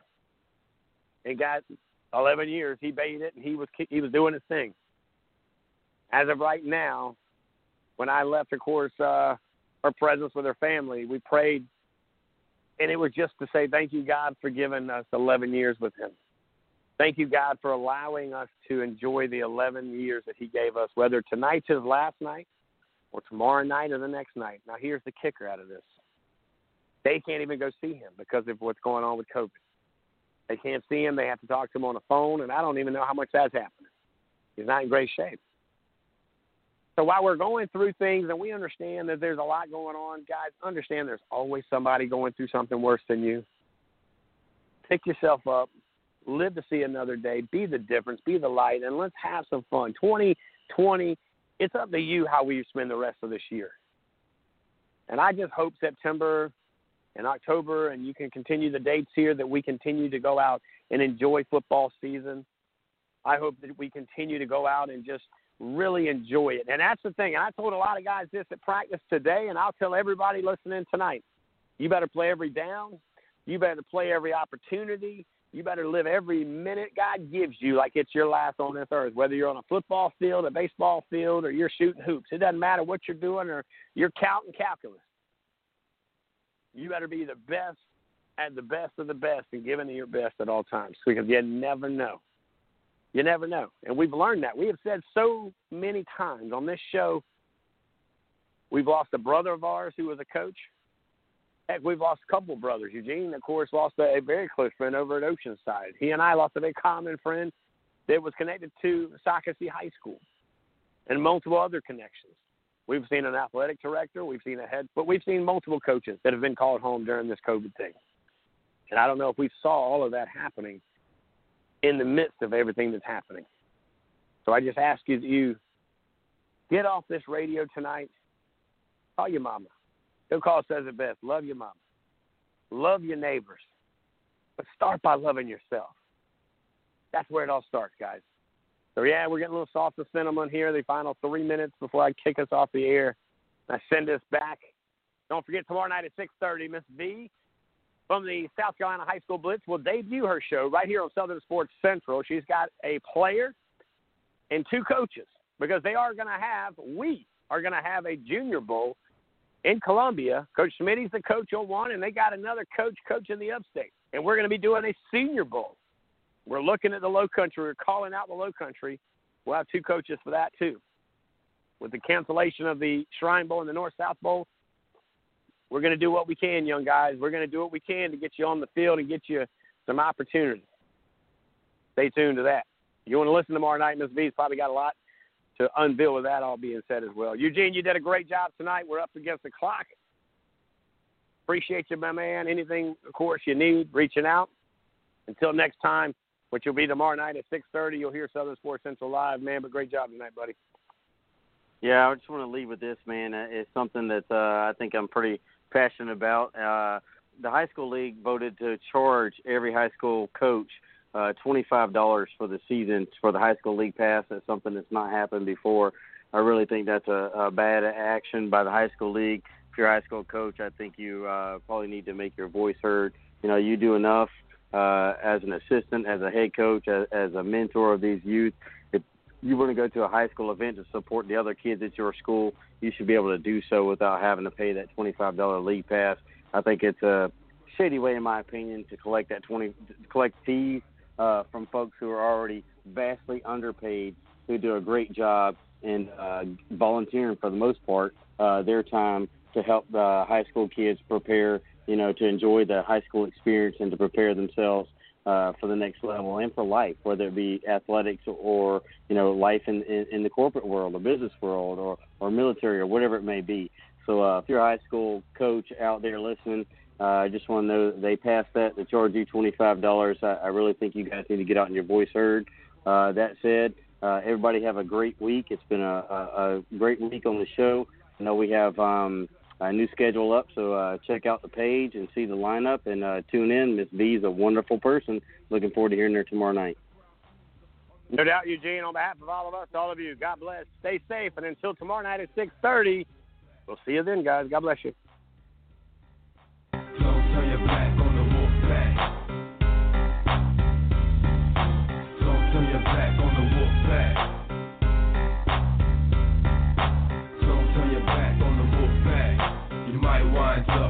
body bag. Wolfpack is back, cause I'm mass destruction. Guess who's here? The bad boys arresting. Just a competition, when the war, that's their mission.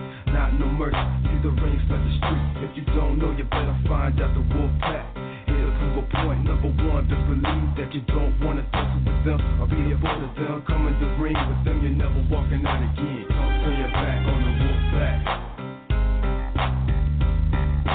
Don't turn your back.